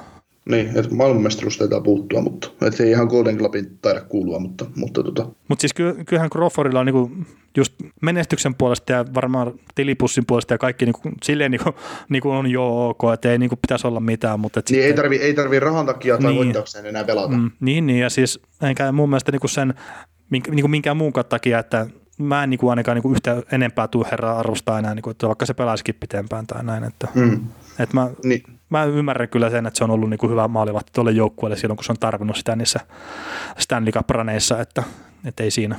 Joo, se oli itse asiassa Crawfordin, mä rupesin arvostamaan Crawfordia vasta sen Tampa Bay-mestaruuden jälkeen, että, että on se oikeasti hyvä maalivahti. Että mä olin vähän Crawford-heitteri ennen sitä, että joo, pelaa vaan hyvää se joukkueessa ja tuommoinen maalivahti en pitänyt minä. Sitten kun se voitti sen Tampaa vastaan sen mestaruuden, niin sitten mä rupesin arvostaa ja sitten sen jälkeen Crawfordilla enää kulkenutkaan. Mun ei kannata, mun ei kyllä kannata ketään arvostaa tai sanoa ainakaan julkisesti sitä. Että. Mut joo, on tää vähän niin kuin tää Chicago-jengi just niin kuin muuten silleen, että et, et, Mä, mä, mä, mä, mä niin tiedä, saisiko tuosta niin sen enempää irti millään muullakaan pelitavalla, pelitavalla. Mutta sitten se oli tota, just kun puhuin siitä, että ne ei oikein niin tiedä, mitä ne tekee siinä karvauksessa, niin just toi niin viimeisin peli, mitä mä katoin. Ketäs vastaan ne nyt pelaskaan se? Colorado. Oliko se Colorado vastaan? viisi neljä yksi, Rantanen teki tyhjin neljännellä. Ei, kun tarkoitetaan Winnipeg Jetsia vastaan. Aa. Siis minkä niinku itse katsoin, tämä tuoreen peli. Okei. Okay. Joo, ei, sitä vaan niinku jää miettimään, että pelasko ne, mutta ei sun. Joo, niin Winnipeg Jetsiä vastaan, niin kaikista pelaajista, niin Jonathan Taves teki niinku tuossa siniviivan kohdalla vielä semmoisen, että siinä oli just niinku Jetsi oli saanut kiekon puolustusalueella, ja sitten Taves oli silleen, että lähteekö hän niinku ottaa niinku vielä siihen kiekolliseen kiinni vai ei. Ja sitten se niinku lähti vähän liian myöhään, ja sitten se niinku siniviiva oli, että ei, kun mä pistenkin jarrut päälle, ja sehän oli niinku, just oliko se kolme yksi hyökkäystyyliin sitten. Niinku Chicago omaan päähän. Mm-hmm. Ja sitten Taves, Taves on niinku silleen, että se ei oikein niinku tiedä, että, että mitä se tekee siinä tilanteessa. Niin se ehkä niinku kertoo jotain sitä niinku koko joukkueen pelitavasta, että et ei siellä niinku olla ihan varma, että milloin mennään ottaa sitä karvasta ja milloin tiputetaan se keskialueelle trappi. Ja just se, että mikä mulla on jäänyt se kuva, että niinku vastustaja pääsee tulee ilmaisiksi sen keskikentän yli niinku kerrasta toiseen, niin se ei ole oikein hyvä juttu. Hyvä huomio. No ei, mutta niin. Joo, siis tota, toi ei ole pelitavallinen ongelma, toi mitä sä Tavesista puhuit, toi on ö, pelaajan hoksottimet. Se ei vaan, Taves ei ole käynyt kaikilla sylintereillä siinä vaiheessa. No siis totta kai siis sekin, että ei pelaaja käynyt kaikilla hoksottimilla, mutta että onko se nyt sitten, että et haluaako, niin että se... Että ylimiettikö se sitä niin kuin pelaamista vähän siinä sitten? No tuskinpa, vaan ollut, vaan pelannut vaan huonosti sen tilanteen. Niin. Että joko mennään tai sitten ei mennä. No niin, mutta sehän se niin kuin on. Mutta että... Se, se nyt on se Chicagon suurin ja, ongelma, että ne ja, häviää keskialueen ilmaiseksi tällä jo, hetkellä. Joo, ja, ja, ja tota, Jonathan Tavesin tasoisen pelaajan kyllä täytyy tietää. Hänen täytyy osata lukea jo sekuntia hänestä tilanne, meneekö hän vai mm, eikä niin, hän mene. Ja se kyllä on niin kuin lähtökohtaisesti osaakin kyllä tehdä sen, että mm, ei, ei siinä. Mm. Mutta se just, että se on hoksottimet ollut vaan ajatukset jossain muualla, ja sitten sit, kun jääkiekkojoukkueessa vähän liian monella kaverilla menee se ajatukset vähän johonkin muualle, niin se nähdään tämmöisenä tuloksena. Mm, niin kyllä. Ja siis sanotaan nyt se, että Chicagohan voitti sen pelin niin kuin Winnipegia vastaan. Että et, et, et, ei siinä. Hei, ootko sä kerännyt katsoa Kirby Dahlia minkä verran? Öö, no en ole sillä lailla vaihtovaihdolta kattonut kertaakaan, mutta, mutta tota, ja muutamia noiden pelejä kattonut, niin, niin no, siinä on sitten enemmän ja vähemmän. No itse asiassa viimeisin kunnon peli, minkä olen kattonut, niin oli tämä, tää, tää, tää, ne otti Colorado kotona turpaansa oikein helvetisti, anteeksi kiroilunen, mutta se oli jotain. No, McKinnon teki ainakin neljä pistettä siihen peliin, mutta, mutta tota noin, se Chicagolta vaadittaisi niin kuin hyvä peli, jotta se pystyisi katsoa jotain pelaajaa niin kuin positiivisessa mielessä. Koska semmoisessa pelissä, jossa joukkue tuulee ajalla, niin sun on vähän vaikea, vaikea kiinnittää posijuttuja ainakaan pelaajien osalta niin kuin mieltä. No Mut joo, joo. joo, joo, siis no kun mä katsoin sen niin kuin Kirby Dahlin ekan pelin silloin, kun se niin kuin teki N H L-debyytin ja mä taisin Twitterinkin laittaa siitä, että joo, ettei ole niin kuin N H L-tason pelaaja. Että, ja se niin kuin näytti vähän just tyyli niin kuin Bambi jäällä, että iso pelaaja ei oikein luistelu, niin kuin ei näyttänyt mitenkään sujuvalta ja näin. Ja sitten mä katsoin pari viikkoa myöhemmin sitä, mä oon silleen, että onko tämä sama pelaaja, että luistelee todella hyvin ja tekee peliä tosi hyvin ja, ja näin, mutta nyt sitten taas nämä viimeisimmät pelit, niin taas on taas semmoinen fiilis, että ei se nyt ole välttämättä toi N H L sille se paras paikka. Mm. Että se on niin kuin, välillä on, näkee välähdyksiä just siitä, että ihan älyttömän niin kuin hyvä pelaaja pystyy tekemään nopeilla ratkaisuilla just semmoisia niin maalipaikkoja omille kavereille, yllättävän hyvä luistelija kokoisekseen ja nopea luistelija, mutta sitten se vastapuoli on, että välillä miettii, että minkä takia tuo pitkäksi kasvanut lapsi on tuolla jäällä, että et ei niinku kuulu tosiaan vielä noihin peleihin, mutta, mutta joo, en mä, Chicago teki tuon ratkaisun, että ne haluaa pitää se ylhäällä ja, ja toivottavasti kantaa hedelmää sitten tulevaisuudessa. Että. Joo, mutta kyllähän häntä on pidetty öö, en tiedä, viime kesänä vai toisessa kesänä y- ykköskierroksen ihan top, top kymmenen varauksia, niin häntä pidetään semmoisena uutena Jonathan Tavesinä siinä joukkueessa. Että, että no joo, joo ja siis kolmantena on varattua niin tuonne viime kesänä, mm. että ei, ei siinä. Ja siis kymmenen pistettä kolmekymmentä peliä ei se huonosti ole. Ei. No niin, no kehen me verrataan sitä sitten taas. Jos nyt katsotaan vaikka noin niin ykkös- ja kakkosvaraa sitten Kaapo Kakkoa ja sitten Jack Hughesia, niin kyllä se ihan niin kuin sanotaan vertailukelpoinen pelaaja on niihin, että mm. ei siellä nyt kumpikaan kolmekymmentä pistettä räpsinyt. Vielä. Saa nähdä, tekeekö kukaan kolmekymmentä pistettä edes koko kauden aikana. Joo, mutta tota, meillä on ollut tämä perinteinen kore, korepelaaja, korepelaajat kaudelle kaksikymmentäyksi kaksikymmentäkaksi tässä jokaisen joukkueen. Se on siiprukki tuolla vielä. On, kun ei ne pääse, ei ne pääse eroon siitä. Onpa, niin, siis, ei, siis toi oli mun yksi suosikkipuolustista joskus N H L:ssä, niin nyt on vähän surullista kyllä. Joo, joo tota noin, niin tosiaan hyökkäyksen osalta Patrick Kane, Jonathan Taves, Alex de Bringat, Kirby Dah, Alexander Nylander, Dominik Kubalik, Ränström, Rajaström, toi Dylanström, uh, hyökkäjistä ja puolustajista Danko Kiit, Brent Seabrook, Erik Gustafsson, Adam Bukvist ja maalivahdeista Lehner. Uh, Lennerille ei sopimusta, päätyy tosiaan tähän kauteen, mutta, mutta uskon, että hänelle tehdään sellainen sopimus, että hän on koree, koree vielä tuohon aikaan, ainakin ykkös- tai kakkosmaalivahti jompikumpi tuossa joukkueessa, mutta tota, Seabrook, Seabrook ja Kiitti on tuossa listalla nyt vaan siksi, koska ei niistä pääse kukaan Chicago mitenkään eroon, paitsi ulosostamalla, mutta, mutta sitä ne ei varmaan lähde tekemään. Seabrookin kanssa itse asiassa voivat tehdä sen, mutta Kiitin kanssa tuskin tekee. Mut joo. Tuo puolustus näyttää muuten silleen niin kuin aika surulliselta, että siellä on Boquist ja sitten pitäisi saada ehkä jotain luuta. Vähän lihaa niin kuin sinne luitten ympärille. Mm, Bukvisti on kyllä hyvä puolustaja. Että tulee olemaan todella hyvä puolustaja jossain vaiheessa. Tällainen vähän kirpidakkimainen niin pelaaja tähän tämän kauden Chicagoon. Korkea, korkea varaus ja pienelle, pienelle numerolla varattu pelaaja ja näin. Että, että, tota, että odotukset on kyllä korkealla. Että on se Bukvistin veliksestä parempi. Ja. Oliko toi Connor Murphy sitten, että sillä ei ollut sopimusta enää tonne asti vai... Taitaa, taitaa loppua tähän kauteen vai seuraavaan kauteen. En, en muista, mutta en jotenkin saanut sopimaan Korea. Joo, no, no joo, ei se välttämättä niin kovan luokan pelaaja siis silleen olekaan, mutta mm, että kun niin. Ei sitten taas niin tosi jengissä, ei niitä puolustajia ei ole ihan liikaa. Ei, on sillä näköjään sopimus vielä kaksikymmentäyksi kaksikymmentäkaksi kaudella. Mutta onhan toi, toi tietenkin, että Kane tulee olemaan vielä niin kuin huikea pelaaja parinkin kauden päästä. Se mitä Taves on silloin, niin mielenkiintoinen nähdä. Mm, siis Davis tietysti ei mitään myöhemmin, mutta kakkos-kolmos-sentriksi tuo joukkueeseen, ja siitä saataisiin jotain irti. Ja ne kaikkia niinku pelaamaan sille tasolle, mitä hän niinku jossain, jollain tavalla pystyy, pystyy esittämään. Että. Joo. Eikö Davis tota, viime kaudella tehnyt pisteennätyksessä? Että se, se viime kauden lopun suonenveto, mikä sitten tuli, tuli jengille, niin se oli niin kova, että Daviskin kolmekymmentäviisi maalia sai kasaan ja tosiaan mm. kahdeksankymmentäyksi pistettä. Että. Niin, mutta samanlainen suonenveto siinä on ollut Erik Gustafssonilla. Että. On, on, on, on. Että, no joo, mutta toisaalta niin. No sä sanoit tuossa just noin kolme minuuttia sitten just Tavesista aika ison ongelman ja se nyt vaan heijastuu ilmeisesti vähän pidemmäksi aikaa. Että. Niin ettei pää käy enää samalla tavalla kuin aikaisemmin. Ei ole enää niin hyvä pelaaja, mitä oli joskus. Enkä mä tiedä, siis mun mielestä Jonathan Tavesistakin on aina puhuttu, että joo, kapteeni vakava ja kaikkea muuta tämmöistä ja kuin hyvää sentteriä. Mä en ole itse asiassa Tavesia pitänyt ikinä minään ihmeellisenä ihmisenä pelaajana. Siis, siis ihan myönnettäköön, en niin kuin, sitä vertoitiin joskus Crosbyn, että kumpi parempi Crosby vai Taves. No ei se nyt silleen, niin kuin, se nyt oli ihan tyhmää vertailua, mutta siis Taves on just näitä pelaajia, mikä ei ole missään niin kuin loistava, mutta se on kaikessa hyvä. Ja no Crosbysta sanotaan myös, että se ei ole missään niin kuin loistava ja se on kaikessa hyvä, mutta kun mä sanoin, että Crosby on vähän niin kuin kaikessa loistava, ei missään huono. Niin, siis Crosby on kaikessa loistava, jos se on paras. Niin. Niin, että, että, ei, ei sitä huonoa sanaa edes kannata käyttää tuossa Crosbyn, Crosbyn kohdalla. No joo, se on ihan totta, mutta että... Mm. Ja siis en mä sano, että Taveskaan on missään huono, mutta että on se nyt niinku pykälän verran huonompi ainakin vähän joka asiassa kuin mitä sitten Crosby taas on. Että no joo, kyllä kyllä. Että, että ei, ei, ei siinä ei siis todella niinku fantastinen pelaaja ollut parhaillaan, turha sitä nyt on kenenkään kieltää. On, on, juu. Kieltää ja niinku ollut iso osa sitä Stanley Cup-voittoja. väkisinkin ykkössentteri tuppaa vähän semmoisen ole. No joo, se on vähän semmoinen, että jos sulla on huono ykkössentteri, niin ihan sama kuin just semmoinen, että no ykkösmaalivahti, se on aika tärkeä osa joukkuetta. Joo. Tä, mutta tä, tämmöistä me... syvää tietämystä meiltä tulee täältä kuule, viikosta toiseen. Tämmöisiä tyhmiä kliseitä. Mutta tota, noin, onko meillä Chicagosta vielä lisää tästä tämän viikon podcastista vai lähdetäänkö joulunviettoon? Ehkä tästä voi lähteä joulunviettoon ja toivottaa hyvät ja rauhalliset joulut kaikille. Että... Joo, ja muistakaa tilata meidät oven taakse. Joo, jouluksi niinku, ilman partaa. Jouluksi kotiin. Joo, ei, mutta hyvää ja rauhallista joulua kaikille. Niin palataan viikon päästä taas asiaan. Yes.